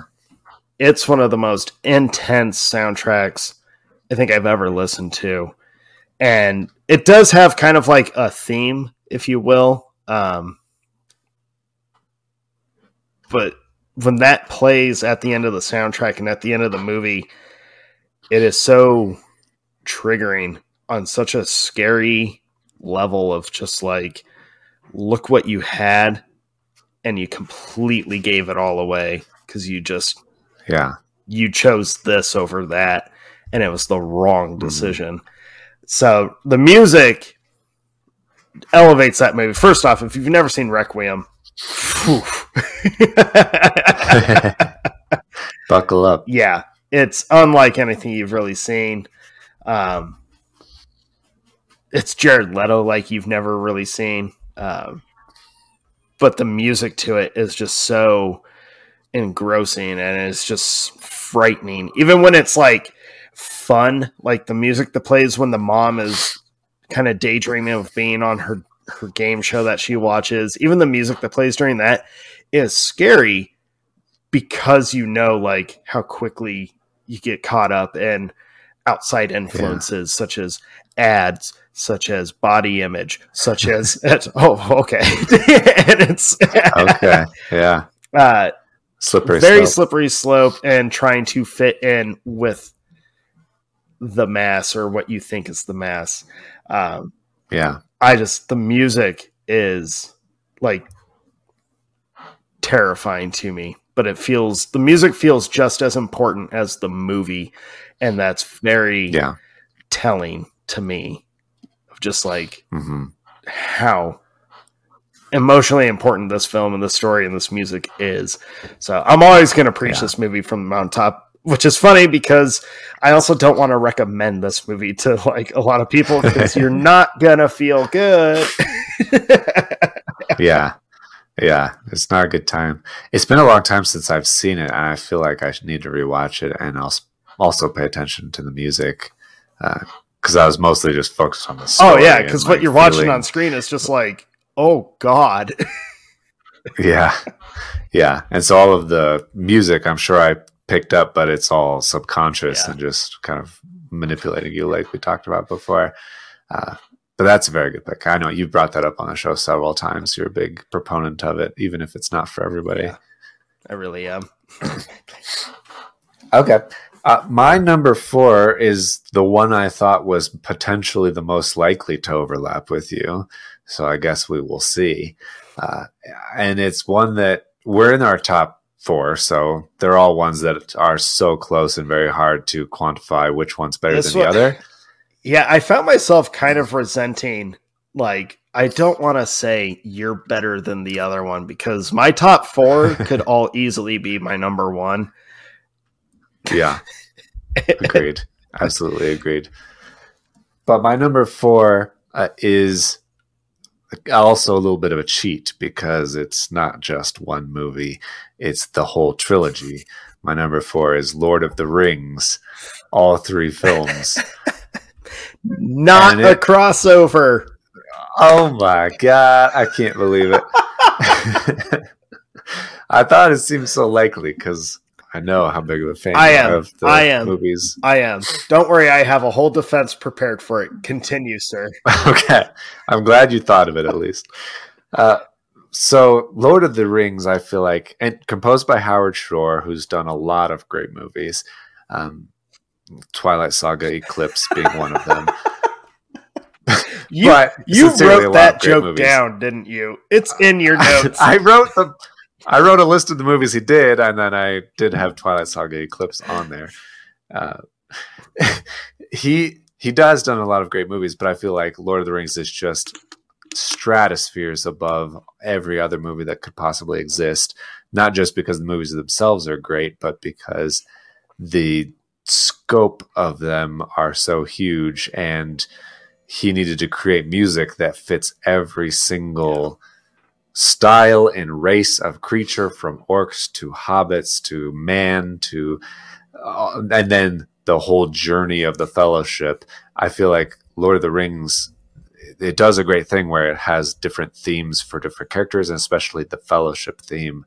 Um, and through the course of the movie he will play that theme in different ways whether it's very triumphant as they're like setting out or whether it's kind of broken up as the fellowship is starting to break up or a little overshadowed by the orcs and all of this stuff the music itself just reacts in ways that the audience reacts and reacts in the ways that the characters reacts uh, in such a great way and so it's it's the best piece of fantasy music that fully fully Mhm. fleshes out this world when you hear the Shire theme, you're like, I get the Shire. I get these people that are chilling in their little holes in the grass and no shoes. They're great, smoking weed, whatever they're doing.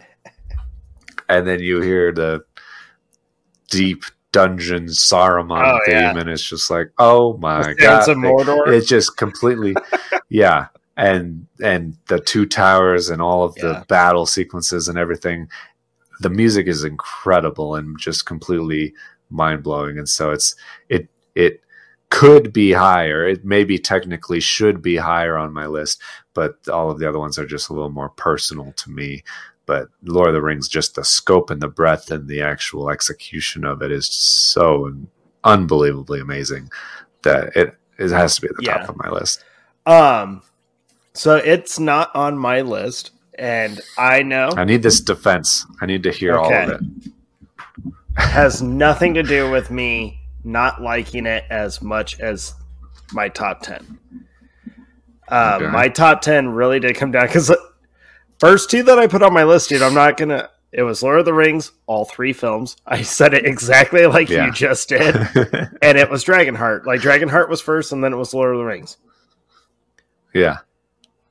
But the more that I listen to all of these soundtracks, all the different movie scores that I've been listening to, the 10 that ended up on my list were the ones that like they hit on such a deep personal level and I'm going to Mm. don't worry, I'm going to get a little vulnerable after my top my number 1. It's okay. Um it's a safe yeah, I know. space. I know. no, it won't be that kind of vulnerability, but it'll be.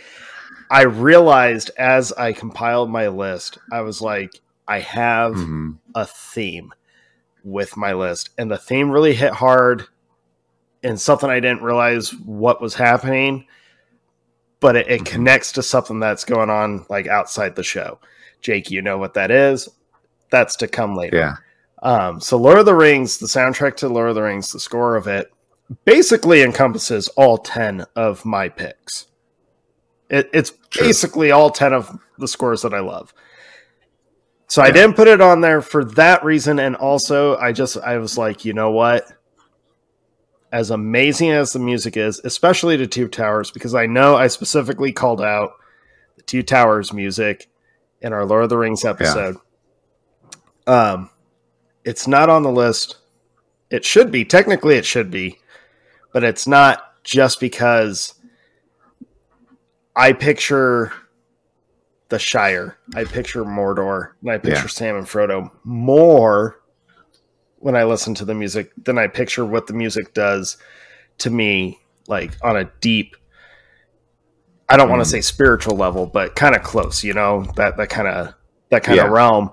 Um, You're saying it it just evokes the it evokes that story to it- which does in turn invoke a evokes a lot of like deeper level. personal stuff of like the friendship and just the importance Mm-hmm. of this journey that we go through and like the tribulations that we go through and all this stuff but my top Yeah. 10 really just it without even meaning to they align so perfectly with this other thing and i was like this felt right and it felt like i was Mhm. making the correct decisions and i didn't want to put lord of the rings on there just to be like see lord of the rings is on there because i said that it's one of like the best pieces ever a few episodes ago um, so that's my defense it's I am taking nothing Okay. away from Howard Shore and that music. I think it is absolutely mind blowing how intricate and Mhm. amazing the music tells the story of this whole journey. That I guess for others, yes, I hope it hits you on like a super deep personal level. Excuse me. Um, and, and it does kind of in a way, but for this juncture in my life, it still connects so closely to the Shire and to the, the Mhm. world of Middle Earth that as much as I connect to it, the music that I have in my top 10, they just felt more aligned, in tune. Yeah, I I think that's all. That's a good defense. I do not fault you at all for that. I think it's it's so personal that nobody can argue with it, and then also I think that you're right. I do feel that same thing or see that same thing in the movie where the music seems to focus more on the mood of the Mhm. film in the sense that how the characters are feeling, what they're doing, what they're going through, and not so much on the tone, which is informing the audience how they should Yeah. feel or invoking the emotions or personal connections to the audience. It's more, here's this incredible journey that these people went on and all the things they went through. Isn't that amazing? It And is. It is. but it isn't as personal connection to reach out into the audience and grab your Right, heart and right. squeeze it uh, like some of the others Yeah. out there. So, So that's, my defense. I have I have no ill will towards Okay. the soundtrack of those films. It's amazing. It's mind boggling how Mhm. good that music is, but these just hit a little closer to home, personally. fair enough. All right. and here's where people roll their eyes at me. Get over it, it's my list. Yeah. My number four. Honestly, this is like to me personally, it's the definitive. I guess I'll just bring it out. Definitive superhero music I think I've ever heard in my life. But on yeah. such a higher level than that, this is the kind of music. It's a soundtrack where I I can relate to the movie. I can like hear a part of the music and see the scene that it that's playing. But mm-hmm. over time, the music, when I listen to it by itself, I actually this is where it's gonna get weird, folks. I kind of envision my own life and all the shit that I've like kind of been through and what I've had to like work through just to keep yeah. putting one foot in the front of the other. And it's so inspiring to me. It's so uplifting to me. It makes me want to like move. Um, so my number four is Hans Zimmer, mm-hmm. uh, but it's Man of Steel by Hans Zimmer. Yeah, this soundtrack there is something I swear to God, Hans Zimmer tapped into some like celestial thing. And when I listen yeah. to this music, especially everyone calls out the track, and they should, but when they call it the track Flight, it is just yeah. The music makes you believe people can fly, but more importantly, it makes you believe that you yourself are destined to yeah. do great things. Right. And it has nothing to do with Superman or or comic books in general, I mean, I associate to those pretty a lot. Uh, but yeah, on such a yeah. deep personal level, this is the music where it's like I find myself having a bad day and I'm just shuffling through song after song or movie after movie. If I listen to the Man of Steel soundtrack, I swear to God, I'm like, bring it on. Like, okay, here we go. Yeah. Even the somber moments, even the like scary moments in it it doesn't matter because you constant at least I constantly just have it in the back of my head of like the music is fueling something in me. Mm-hmm. And I think that's so important right. and it's on such a weird level for a movie score to do. But the Man of Steel soundtrack by Hans Zimmer is just impeccable. It's so good. Mm-hmm. I had a feeling you would have it on your list. You've been raving about Man of Steel for a long a time. times in the last dozen of episodes. And I know it's just connected to you in that incredible way, and uh, it does me as well. I feel like it's just you know, it's in a beautiful film and a beautiful pieces of music that it's it's infuriating that initially it was not really yeah. accepted as a good Superman movie, and then over the course of time, as as Justice League and the Zack Snyderverse kind of happened, I think that it's viewed more uh, affectionately, but but it's still I think underrated yeah. overall as to how incredible that story is and how incredible the music is that fuels it because it it does all of those things that you just said. It's it's every song is just kind of it elevates your emotional state to a, a yeah. different level than you felt before regardless of what visuals you see on screen the music alone can do that and that's really incredible yeah. uh, my personal favorite track it's very short it's actually quiet but when i hear it when i listen to it it's that moment where to me it's like that's the step that I'm going for. That's the moment that I'm like, I think not just me, but me or as us as like a species or people.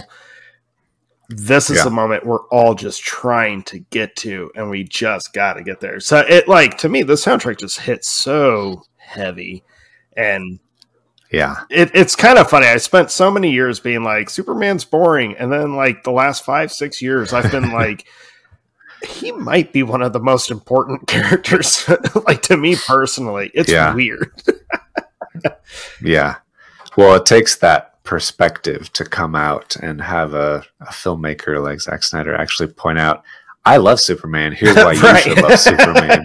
and you're like, you know what? You're right. Actually. Fair point, sir. You have cool. swayed my opinion.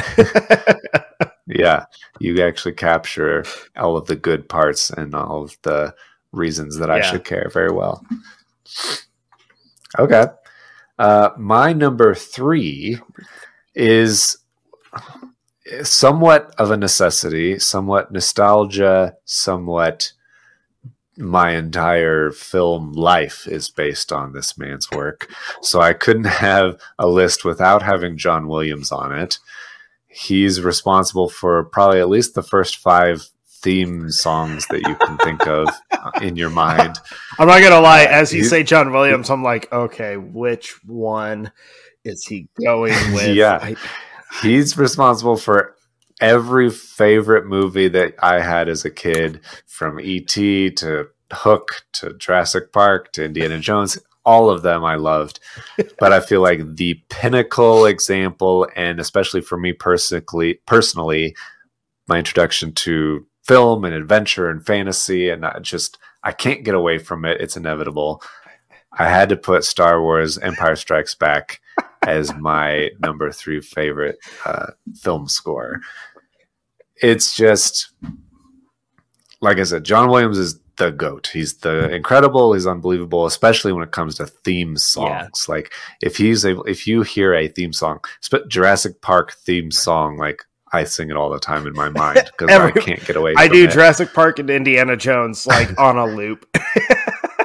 yeah, on a loop, and so to hear the and the Star Wars is full of them. Like it, not and Empire Strikes Back specifically. It has Luke's theme. It has the Rebel theme. It has Leia's theme, the Force theme, uh, as, and, and then it debuted Darth Vader's Imperial March theme and the Han and uh, Han Princess theme with the romance between Leia starting to come up. All of those pieces of music are so specific and also so incredible that it's just another level and and unbeatable and the impact that it had on me as a young person watching these movies and just feeling like watching Star Wars as a kid and seeing this fantasy adventure in space uh, unfold and hearing the music and hearing the the French horns and the trumpet blasts as the scroll happens and all this stuff. It's just you feel transported to this unbelievable world and that's that's all that mm-hmm. you need it's just it you know it's adventurous you know it's exciting uh, it can be dangerous and scary but uh, overall it's just unbelievable so i couldn't get away from it star wars is just way way way i think there. it's so funny I laugh my I didn't put Star Wars on mine. I did not. John Williams yeah. is not on my list okay. actually.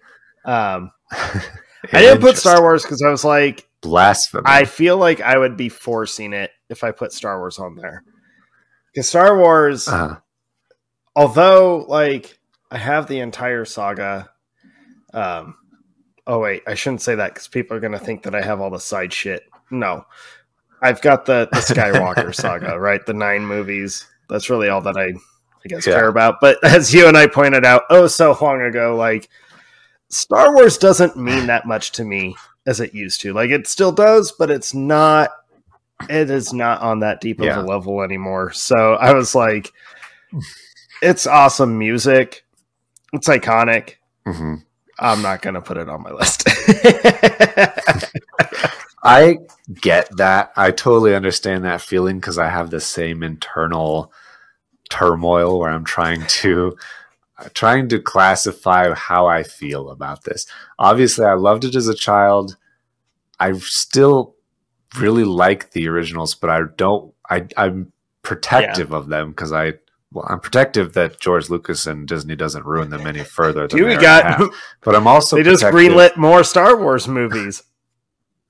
I know. I'm I'm more protective of the fandom and like to be a Star Wars yeah. fan is like a it thing is. that you have to do and be and you have to be all about Disneyland, you have to be all about all of the other shit that they come out with.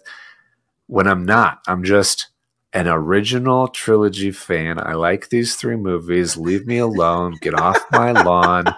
I don't want any of this other bullshit. I just want you to let me have the original trilogy in the theatrical format without Hayden Christensen as a Force Ghost at the end of Jedi. That's all I want with my life.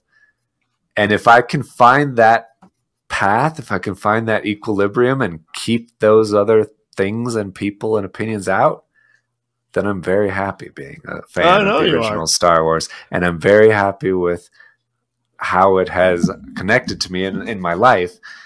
But it's a battle, man. It's it, battle I just think keep... it's hilarious because you've become, we've known each other for a long time. And Star Wars has become kind of a, I don't want to say a touchy subject for you, but it's become bit. kind of a like a thing where you're like yeah. instantly like triggered burst to it where you're like fucking Star Wars. Like I've yeah. seen you just so mad about Star Wars as a whole, and I've I've had to do love it. I've had to do a lot of healing. You've had to do a lot of stuff. I just think I it's was... so funny that like every now and again Star Wars pops up in a top ten for you. Uh-huh. And it's usually right around a time where you're like, God damn it, fucking Star Wars. So it's funny that they just announced we're getting more Star Wars movies yeah. And like two weeks later, here you are, like John Williams Star Wars theme. I can't deny it. I, it's so amazing. I can't. I can't get away from it. I can't. It's like an. It's like your first love. You know. You're like, you know what? Yeah, she was a bitch. She broke my heart. She cheated on me. All of this stuff. But remember the beginning. Remember when it was great. Remember when I felt love for the first time in my whole goddamn life? no, it's like that. But I do I do often get upset and triggered because I I wanted to be excited for the the sequels in the early 2000s when when George Lucas, you know, tricked me as a child into thinking they were cool and then I was like, "No, actually this is uncomfortable and I don't like this. It's not what I love. I love the originals." And then he's like, "Guess what? I'm also going to ruin the originals that you love." um, and then I was like, "Oh, they're handing the reins to somebody who loves it. J.J. Abrams loved it. He will do something different." He did the same thing, and then they did a bunch of other bullshit with the last two movies. And that this doesn't need to be a Star Wars rant in this whole podcast. But the point is, I've made peace with bullshit. I've made peace with disavowing and disowning all of the stuff that I don't like. I, it's very therapeutic. I've just shut it out and there I've said, go. you know what? I don't need the Last Jedi in my life. It doesn't exist. there it is. It's a piece of shit, and it can, you know, go to hell. I will just stay with what I want and what I like, and I'm an old angry man who just tells Disney to get off my lawn with all this other Star Wars stuff. And I will stay with Empire Strikes Back and New Hope and Return of the Jedi without Hayden Christensen at the end. And that's all I need to be a happy camper. And if in that world, if that world can exist, then John Williams and his music just transports me to a new to my childhood. I feel like there a child. Go. I feel incredible. It's just a beautiful experience and that's the world I'm trying to live there in. You go. trying to bring it back to the episode. I told you it was triggering, folks. It's, a little bit. It's a touchy subject. It's a touchy subject. okay. okay, what's your number three? All right, so my number three, I don't need to go on an angry defensive rant. That's um, good. Yeah. My number three is another one that showed up on my all time top 10 favorite movies. Uh, if mm-hmm. you've started noticing, like the top 10 that I listed were all very personal to me. They hit me on some very deep, like weird levels. The music does the same thing. The music to this movie is so important to me. It's more Hans Zimmer. Um, mm-hmm. Get over it. Uh, but the the music to me is important because not only does it just fuel the movie itself and i love the movie but the music fuels it, it, just keeps adding more layers for me more layers of fuel to keep going and remind me of why i do what i do from the mundane to the absolute important and it's all due to my kid which is mm-hmm. the central theme of this movie of just you do what you have to do just to make it back to your kid. And as a father, it hits so deep, and there's pieces of music on this soundtrack that are just so emotional for me. It's kind of difficult to listen to at times, but then at, if I listen to it as a whole, it's empowering and just kind of as a as a parent and as a father, it just kind of like mm-hmm. helps keep building me up. You know, you get the high from in the Man of Steel soundtrack, and this is like it, it kind of mellows the high, but heightens the importance and the uh I just lost the word, but it just as a father, I view the music and I connect to the music as a dad. So yeah. Inception by Hans Zimmer yeah. is my number three. It's just so powerful to me. And much like the movie with several layers, the soundtrack itself is so layered with so many different emotions and excitements, and you're just all over the fucking place. And by the time the song mm. Time plays, I'm just like, holy crap. yeah. Uh, so, yeah, it's. I, I love the soundtrack. I love that movie. Um, but it, it hits on a very, like, real level to me. yeah. yeah, it's definitely. I didn't have it on my list because I had other very obviously a bunch of Hans Zimmer tracks, yeah. and then also uh, Hans Zimmer and Christopher Nolan pairing tracks. So I I was like, that's too much. But Inception is way up there on the level of of great music in movies, and because it does all those things, and you feel you feel especially the climax there's such long climaxes in that movie where they're doing all these things on multiple different levels and it's all like drawn oh, out yeah. and the music doesn't stop but it also doesn't exhaust you it, it, it encourages you to like not fall behind and to keep up and all of that mm-hmm. it, it's it very much could just feel like this is too much and it never does. It kind of kind of lets you rest and then brings you back up again and it does such a really good job of it. Inception's yeah. amazing. It's amazing. It's so good. Go revisit inception folks and watch it not as like a cool action movie. Watch it as the film that nolan wanted you to see it as. It'll blow your yeah. fucking mind. Yeah. It's it's in my top three Christopher Nolan movies, I think, for sure. Uh, my number two is extremely similar to everything you said about your Man of Steel pick in oh. the sense that it. I get do I do anticipate listeners giving you a little, me a little bit of crap for this. It's a movie that I have unabashedly been. I, I knew you were going to put this on your top ten. I knew it. I have it on every top ten I possibly can, everybody that says it's not an incredible film is wrong because it's an unbelievably beautiful film. And the music takes all of the man of steel stuff and mm-hmm. builds upon it by adding batman stuff and by adding wonder woman stuff. It's perfect.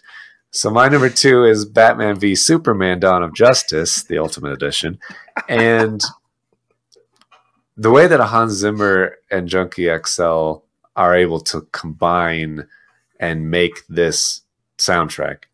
The opening credits alone, when it starts and you see little Bruce running through the field and there's a the funeral procession and then you see his parents in the alley and the, all the music is the only thing that's happening and then you hear um, you hear Ben Affleck's uh, narration over it.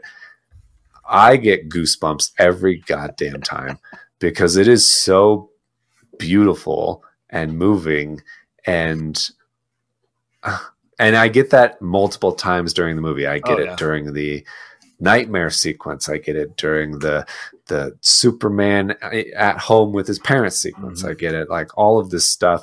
Superman and Lois, Superman in the desert saving Lois, all of this stuff, and and when Wonder Woman comes out and that like guitar riff happens, everybody's oh. like, I am in this movie now. like that's just one riff. I feel like it's it's great in this movie. I feel like it's a little bit more like it became her theme for the Wonder Woman movie, and they maybe did a little bit too much, especially by the second one. But in this movie particularly, it just hits at that time, and you're like, "Yeah, this is incredible. Let's go!" And and it connects. Everything in the movie just connects to the characters so well that you feel their you feel their feelings, whether it's their sorrow or their unsureness or their motivations or whatever. It's just unbelievable. It's one of those soundtracks that I listen to without watching the movie all the time because every track is incredible. Yeah. I do it too. Incredible. I do it too. It's not on my list because I was like, there is no way Jake is not going to have Batman v yeah. Superman on here. Like, there's no way. yeah. And it carries over all the same Superman themes and stuff that he had in Man of Steel yeah. already. So it'd be a little redundant. I, I just totally get that. Yeah, the Batman v Superman soundtrack. That one takes me off guard too. It's so powerful. It's so mm-hmm. huge. Mm-hmm. When you get to like uh, this is my world, you know, with Clark and and Lois talking, or when you get to, mm-hmm. um, oh my god, I can't remember the name of the track, but it's the one that they play towards the end. I think it's like uh, we can do better or something like that, or we have to do better. It's the whole yeah. song and see that plays during the whole sequence of Bruce Wayne's dialogue of man's faults, but how important it is to come back together and how we have to like there is no choice we have to do better we have to be better uh, the music that yeah. plays during all that stuff is just so amazing god the movie's so good yeah, and this is the part where people are like oh there you go jake and dustin again yeah, a bunch of nerds. A bunch of nerds and Snyder fans. Yes, we are. It's true. Un- we, unabashed. Yeah, we make no apology for it. We know what we like. No. It connects to us, so that's we're gonna embrace it. Um, yeah, yeah. I knew you were gonna have it. I'm so proud of you for having it. It had to be done. It had to be done. It was one of the first ones I wrote down because it's, it's one that I just connect with immediately every time it plays.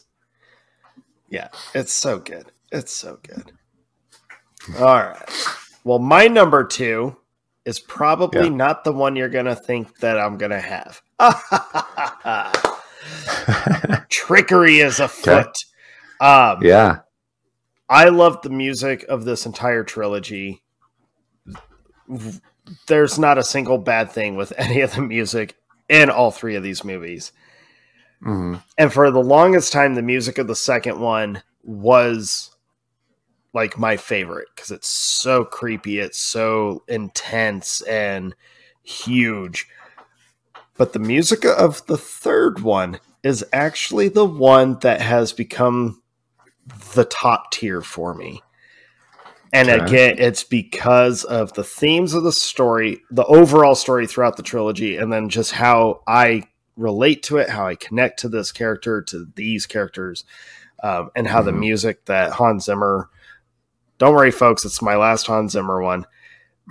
what he's able to do with taking pieces from the first two movies, mixing it all into the third one, and then adding this whole theme of rising above everything and coming back from yeah. like whatever you think has completely broken you and overcoming mm-hmm. that. That's the whole overarching theme of this whole incredible story. Um, mm-hmm. The music to the third one is just nothing short of empowering to me. And when I listen to it, I feel just that urgency and that importance and that just like, there it is. Metaphorically, it yeah. literally makes me feel like I can don the cape and cowl and I can actually right. like rise. So my number two is The Dark Knight Rises by Hans Zimmer. It's just the music mm-hmm. is so uplifting to me and it's so just like I got goosebumps right now just thinking about the tracks that are yeah. on it. It's this trilogy means so much to me. The character, you know, Batman, if you've been listening long enough or if you know me, you know how important mm-hmm. Batman is to me. And the music of this of The Dark Knight Rises is just the crescendo, perfect way of fulfilling his story. And then sending it into a personal level towards me. And it's like, yeah, I can't deny it. And of course it's Batman. it's Batman, guys. right. Right. I feel like it has the best overarching themes of rising up out Yeah. of the pit and and rebuilding after like taking the blame for all this stuff and finding your way, back and the stakes are so much higher um, and all the Bane stuff. all the Bane stuff. It's just, it's it. so it keeps adding just the intensity and the urgency of like you are getting to the Mhm. moments where like you've you know you've made these choices you've made you're you're in this spot you've been broken you're down. There is no going back. This you have to end it correctly or it will like completely take you. And it's just Yeah. that's the overall story of batman. Uh right. Right. Yeah and then adding on the the robin stuff kind of in there. And then also the relationship with alfred that you've had the entire series and then he's begging you to stop and then you he doesn't and he And leaves just- you and you got to keep and then you reunite and it's just well reunite after he attends your funeral. It's just so many beautiful moments in that movie. There really is. But yeah, the the music to it, it again, it's just like for me, it's just like that Man of Steel album where if I'm just so like worn out, if I throw on Dark Knight Rises, I can literally physically feel myself kind of being rejuvenated and just being able to be like, I can breathe again. This feels good yeah feels good. Um, and Yeah. it's so crazy that you know it's a it's a comic book movie. It's a superhero movie. It's about Right. a dude where there's a he's dressed like a bat, Mhm. but I I think he's just one of the most important characters like ever. Um, obviously, I'm a fan, and Hans Zimmer, Yeah. whether it was Batman v Superman or all the music he did with Snyder during the Snyder trilogy, um, of the Snyderverse, or with Mhm. Christopher Nolan, he just knew how to encompass all the important elements of the characters on such a personal level for the fan base. And for white Yeah. audiences actually i i really argue that they're only made for like that percentage you know that demographic. Only the comic book fan no. Hans zimmer's music and Yeah. the way that these guys wrote these stories they really are trying to get you to like face some stuff. Yeah but yeah stuff that everybody's experienced I just I absolutely love the music so much. Yeah, I completely agree. I any of the trilogy, all of his Batman specific music is just incredible. It's incredible. so I I completely agree. Uh, funny, we both had Batman movies at number two, though. that is funny. Uh, you, you said that that was your last Hans Zimmer uh, pick. My last Hans Zimmer pick is now at number one.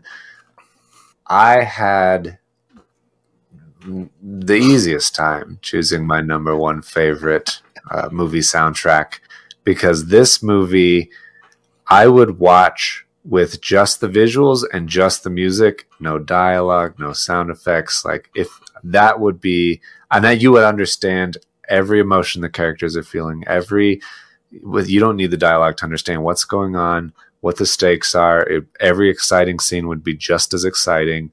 Uh, so th- this movie and its music, I think, are just the most perfect.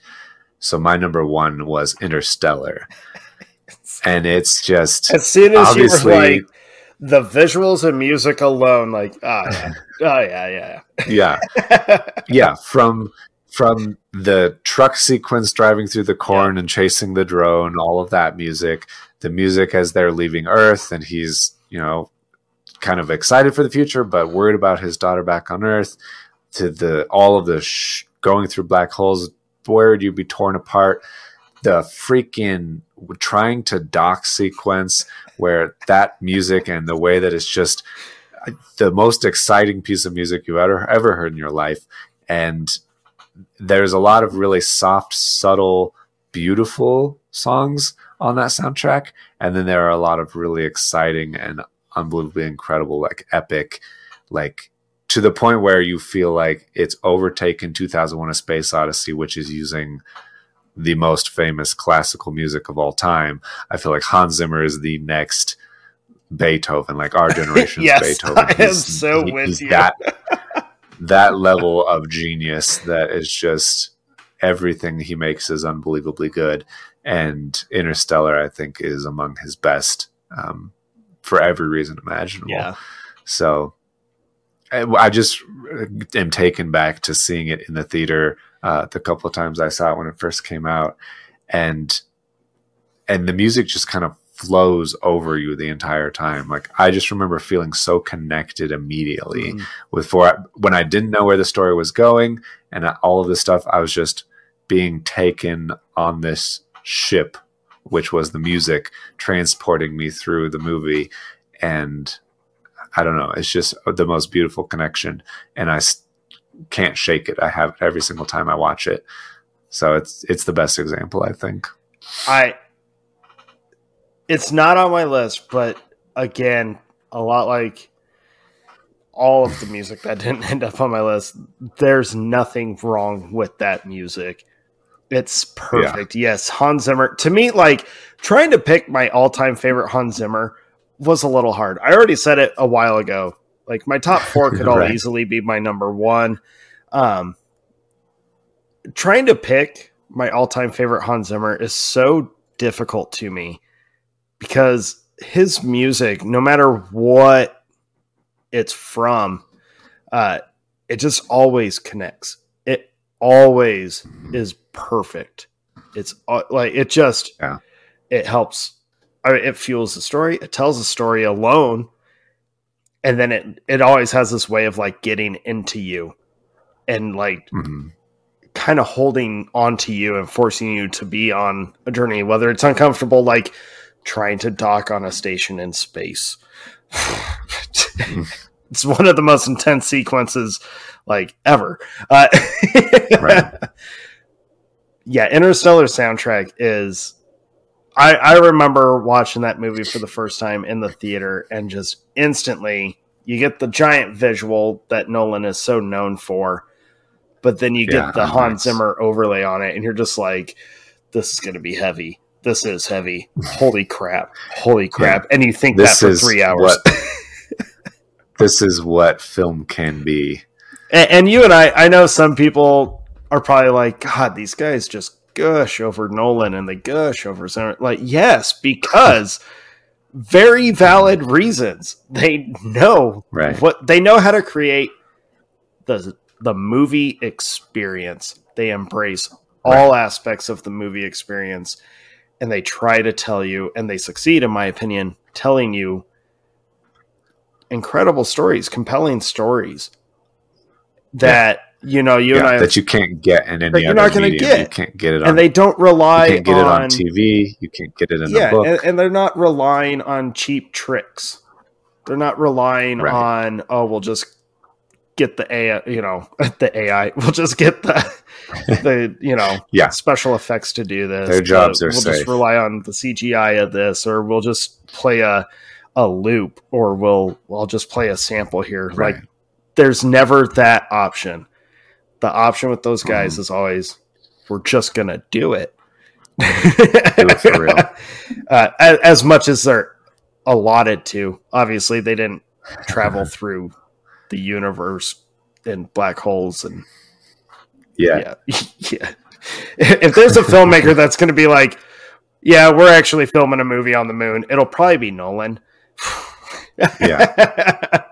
Probably. um, Yeah. Once SpaceX figures it all out, he'll be like, sign me up. right.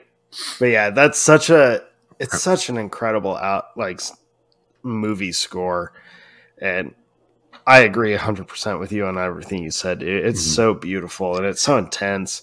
I think I think I read that Hans Zimmer said that it's his favorite Yeah. score that he's done, which is an interesting thing out of all of the ones he's done, which is so many out there. It's like I'm excited for when him and Nolan team back up if they're ever like allowed to, because Nolan left WB. But Yeah. I it'll be a so. good day. I'll be happy. Yeah. All right. So my number one, my number one started off as like my number 10, but it Okay. moved up for really one important thing about it. It's the first movie, it's the first score. That's that's how I should word it. It's the first score that Mhm. really taught me the importance of music in a movie and how important the music and how uh, moving the music can be for the story. And Yeah. it it's a super fun movie. Um, again, it was in one of my top tens uh, a long time ago, but the music to it is very iconic. But the soundtrack itself is so f- fun and it's so adventurous, and it, and it just there's something about it. Mhm. I'm 30, you know, mid 30s. I still can't pinpoint why this super fun, just like, let's go do, you know, hey, hey, kind of movie score, Uh-huh. why it feels so like when you hear it, you feel like you actually are going on this adventure. Um, and it's so it's so cool. But I I still remember the scene where I learned the importance of music in movies. Um, and it's when here's your build up. It's when they're at the clock tower and the lightning hits the clock tower and Marty connects Yeah. with the car and he's sent back into the future. The music to the Back to Mm. the Future series is so amazing by Alan Silvestri. It is. And that scene when Doc is kind of in awe at the burning tire tracks, right? That are on the street. Yeah. He's in awe and he starts cheering that this crazy plan worked. They pulled off this insane thing. But the music that Yeah. plays to it is like the theme song, but it's hmm it's so quiet. And it's like you feel the Right. night, you feel the empty street, and you feel the accomplishment. And I remember being very, very little and seeing that and just instantly being like, oh, oh. and so Back to the Future took Yeah. number one because it's the movie and it's the score that really kind of taught me to pay attention to Mhm. music in movies. So it had to take that. And plus, Back to the Future. Can you pinpoint it? When you watch that trilogy, when you watch that Yeah. trilogy, especially the first two, and they do the cliffhangers and they play the theme song when the cliffhanger comes up, right? Like to be continued, to be finished. Yeah. You feel just this sense of like, oh man, I'm like, I'm ready for it. I'm like, let's do this Want to watch it right, right, there. now. And then you watch the third one and it brings up the end. You know, the train lifts Yeah. and flies off after Doc tells him, like, dude, the future hasn't been written. Go make your own future. And you're like, hell yeah, let's do this, Doc. And he flies off. You get the end with the Yeah. theme song. It's like, again, I got goosebumps. It's such a fun story. They don't do Mhm. anything to hit you on like super deep emotional levels, but the music just seems to like make you want to do something to really make your own future, if you Yeah. will. And it's just so I couldn't deny it. I was like, I'll put it at number 10 because I love the music. And I was like, it'll probably be low on my list because it's more nostalgia. And then I kept listening to it and I Mhm. watched the trilogy again and I kept listening to it. And I was like, I kept coming back to that scene. And when I was a little kid and was like, I how how am I gonna deny the influence that this had? It kicked off so much. So it Right. takes no it takes number one because it's just it's like one of the most important scores to me personally, and I just oh, Mhm. I love that trilogy. Oh, it's so good. Yeah, it's definitely true. it's one of those movies that I I kind of had in the background of like considering, and I was like trying to remember it, and I was like, that's just a fun fun movie. It's just a fun silly movie, and they play all this. I knew the theme obviously Yeah. in my mind, and I and then I was kind of listening to it more, and I was like, this soundtrack is way better than it has any right to be for just a fun adventure time travel movie from the 80s. This is like it's true. It is way bigger and way better. It- it's just incredible, and it's like, and when I listen to the soundtrack, when that song, that part kicks in, because I can pinpoint it Yeah. every time it's like instant chills, and I'm just like, oh, there it is. It's like you made it. That's Yeah. what the movie kind of or the music makes me feel like. It's like you did it. You did it. Of course, Yeah. then if you listen to the so they do have a, a trilogy. It's like the whole compact music of all three films. So you listen to it, you get that quiet like accomplishment, and then it kicks in when you know Marty comes running back. Doc, I gotta tell you something. I came back. I'm back from the future, and you're like, oh my god. I just, it's so fun listening to it. But by the time the last track plays, man, I was like, I was cleaning the cleaning my place. That last track ended. I kid you not. I had to get outside. I was like, I can't, I can't be in. yeah. It's just like it's such a silly, fun story, but it just like Right. pushes you. so It that's it. Yeah, it's inspirational and Top exciting 10. and all the things you want. Top 10. It is. It is. Woohoo! All right, man. I Yeah. have probably way too You many for some uh, honorable mentions? honorable mentions, so I'll try to lower them, or I'll, I'll try to condense it down. Go ahead, bud. Choose choose the top.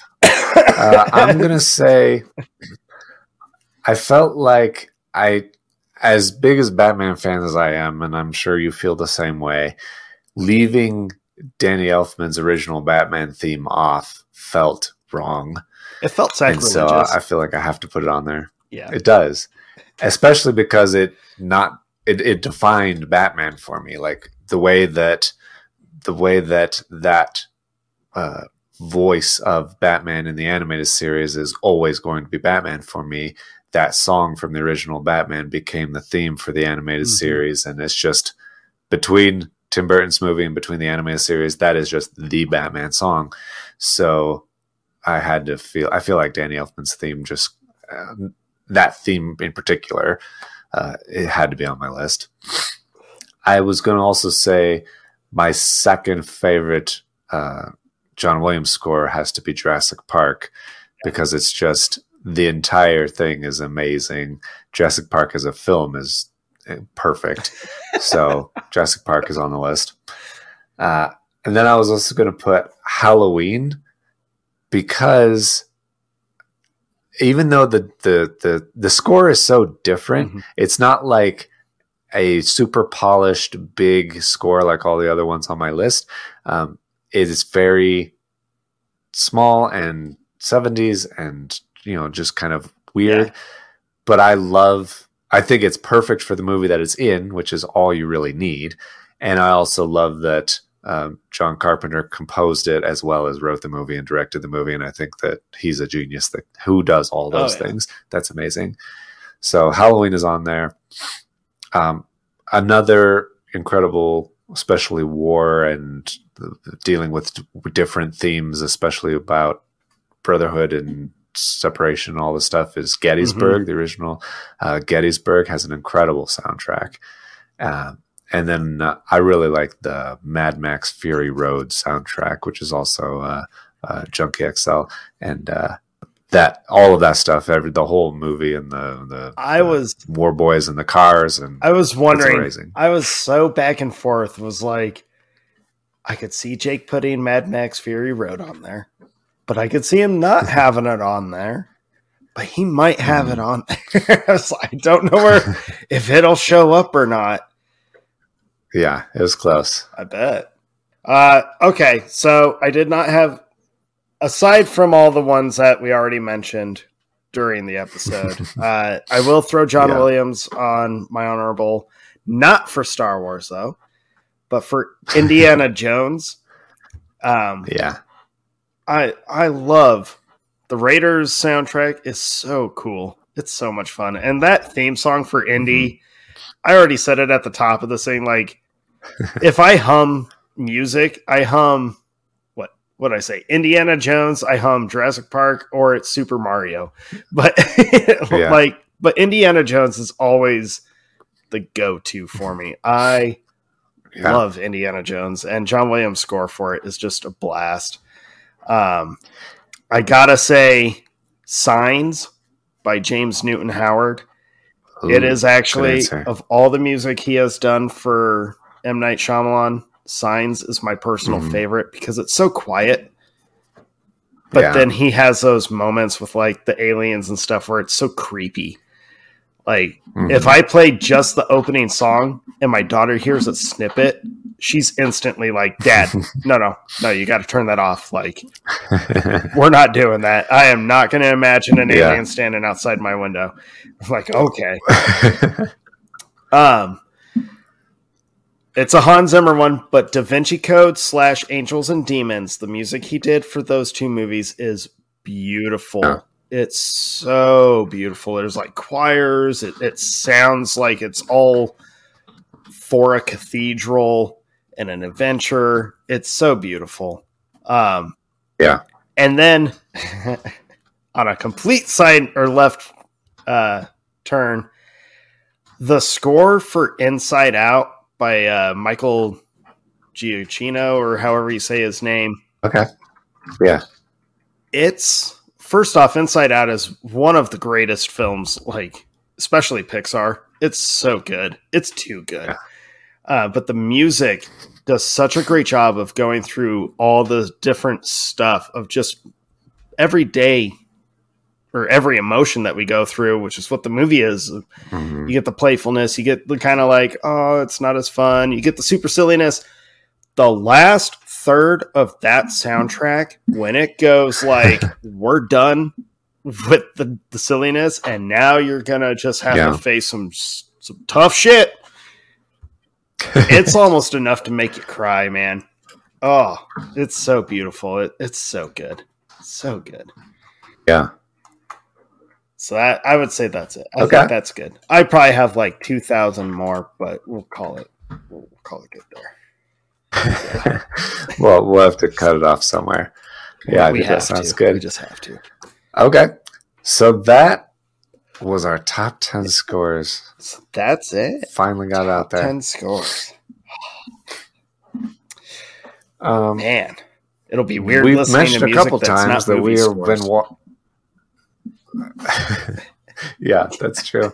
Um, we mentioned a couple of times in this episode that we've been watching a lot of Indiana Jones lately, and there's a good reason for that because next episode comes out a week before the new movie Indiana Jones, and so we're going to do a full Indiana Jones adventure so far episode Yes. with the all four movies even though we'll have the same problem that we had a minute ago where I complained about Star Wars, which is at least one of those movies I have publicly proclaimed is dead to me at one point in this podcast. I have to rewatch it now, thanks to Yeah. this show. But uh, that should be fun. I've been enjoying. I've only watched the first two so far, and I've enjoyed Okay. them very much. So we'll see how that goes. Yep. I've watched I've watched all four. Um and then I told my daughter like cuz she'll be home with me uh this upcoming weekend and told her, "Hey, you to watch Indy with me? Get ready for the new one?" She was like, oh, "I might do that, dad," cuz she likes Indiana Jones and I just I'm stoked for this one even though we got to talk about the fourth one. But yeah, it, uh, I have not seen it since I first saw it, and so I am kind of curious. You're going to be so mad cuz it's it. going to be just as bad as you remember. Okay, good. That's wonderful. I can't wait to get to that. I can still pinpoint like every time I've watched it, and I've watched it a handful of times. I mean, I have the the whole thing. Um, every time I watch that fourth one, there's a couple moments where I'm like, eh, eh. But there's one specific scene every time I watch it, I'm like, there it is. Here it is. The moment that I start not liking this movie. And it just like it's not even Yeah. a gradual, it's like a and done. yeah, I remember that feeling in the theater, and so I'll be looking out for that Yeah, moment yeah. as well. But that original trilogy, those first three movies, oh my god, they're good.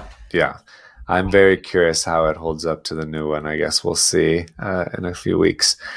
But yeah, so it'll be four movies. We won't do scene by scene dissection like we normally do, but we'll do as much as we can. We'll I, I think hit the high points at least. it, it'll be a it's going to be a fun episode. I kind of have like an idea of where we're actually going to end up taking it. I feel like you're probably Okay. already on the same page because we won't dissect. We couldn't even dissect the room with enough time to go into the disaster artist, and the room is like we spent three damn hours on the room. glorious Longer hours, glorious hours. they were really good. I enjoyed it Oh, thoroughly. man. So go and uh, let us know like your favorite movie scores and like what music has kind of Yeah. hit you a little bit. Um, I, I It's entirely possible you will think of one that we did not, and I would like you to call us out if we missed any that should have been on our lists. I feel like there's probably a lot, and I'm not going to apologize for my list. It is my list, uh, but I know there's a lot that I missed. I know there is. So Yeah. Let us know. Uh, go buy your cool shit that we got. Uh, those puzzles are pretty killer. There's an awesome new like little mug that I, I Yeah. I'm digging that mug. Uh, we got some hats. The hats are cool. Uh, go check it out, guys, and uh, join the conversation. Kind of like let us know what movies you're watching or what we think of certain movies. Uh, it's really easy to get Jake to get into some internet arguments. Um, do that. People say dumb shit online. I don't know what to tell you. it's so bad. I'll be at work and my phone will just be blowing up, and I'll be like, "What's going on?" I feel like- bad. I feel bad because I, I start getting in notifications and I know you're getting them too because we share the account. And I'm like, I shouldn't have said that on that page, but oh well. I just honestly, Jake, I read it and I go, "God damn it!" Okay, like I'm not going to join in. Jake's I- this. Had these people arguing with me that Greta Gerwig is as good of a director as Christopher Nolan, and, and she's made three movies so far. What did she make? One of them was Little. She made Little Women, the adaptation of the original Little Women with Chris. Uh, Christopher, you know the original Little Women with the girl from the one thing and the one guy from that other thing, and then she made Lady Bird, Okay, and then Barbie is going to be her third Okay. movie. And Barbie is basically a non-established So- property, already established property as well. let's see here. Uh, Little Women was a remake of, I think, a remake uh, that everyone forgot even existed. Um, Probably. Lady Bird had Based some. Academy Award acclaim, I believe, yeah, yeah. People like, but I'm pretty sure a lot of people have forgotten saw it. about that movie already. And Barbie will have its time in the sun, like it's gonna have its moment, Yeah, but it's probably gonna be like, okay, I forgot that movie came it's out, It's also not out yet. And it's it's also, also not, not, out. out, yet, so you can't claim that she's an unbelievably talented director and writer who's done all these amazing things.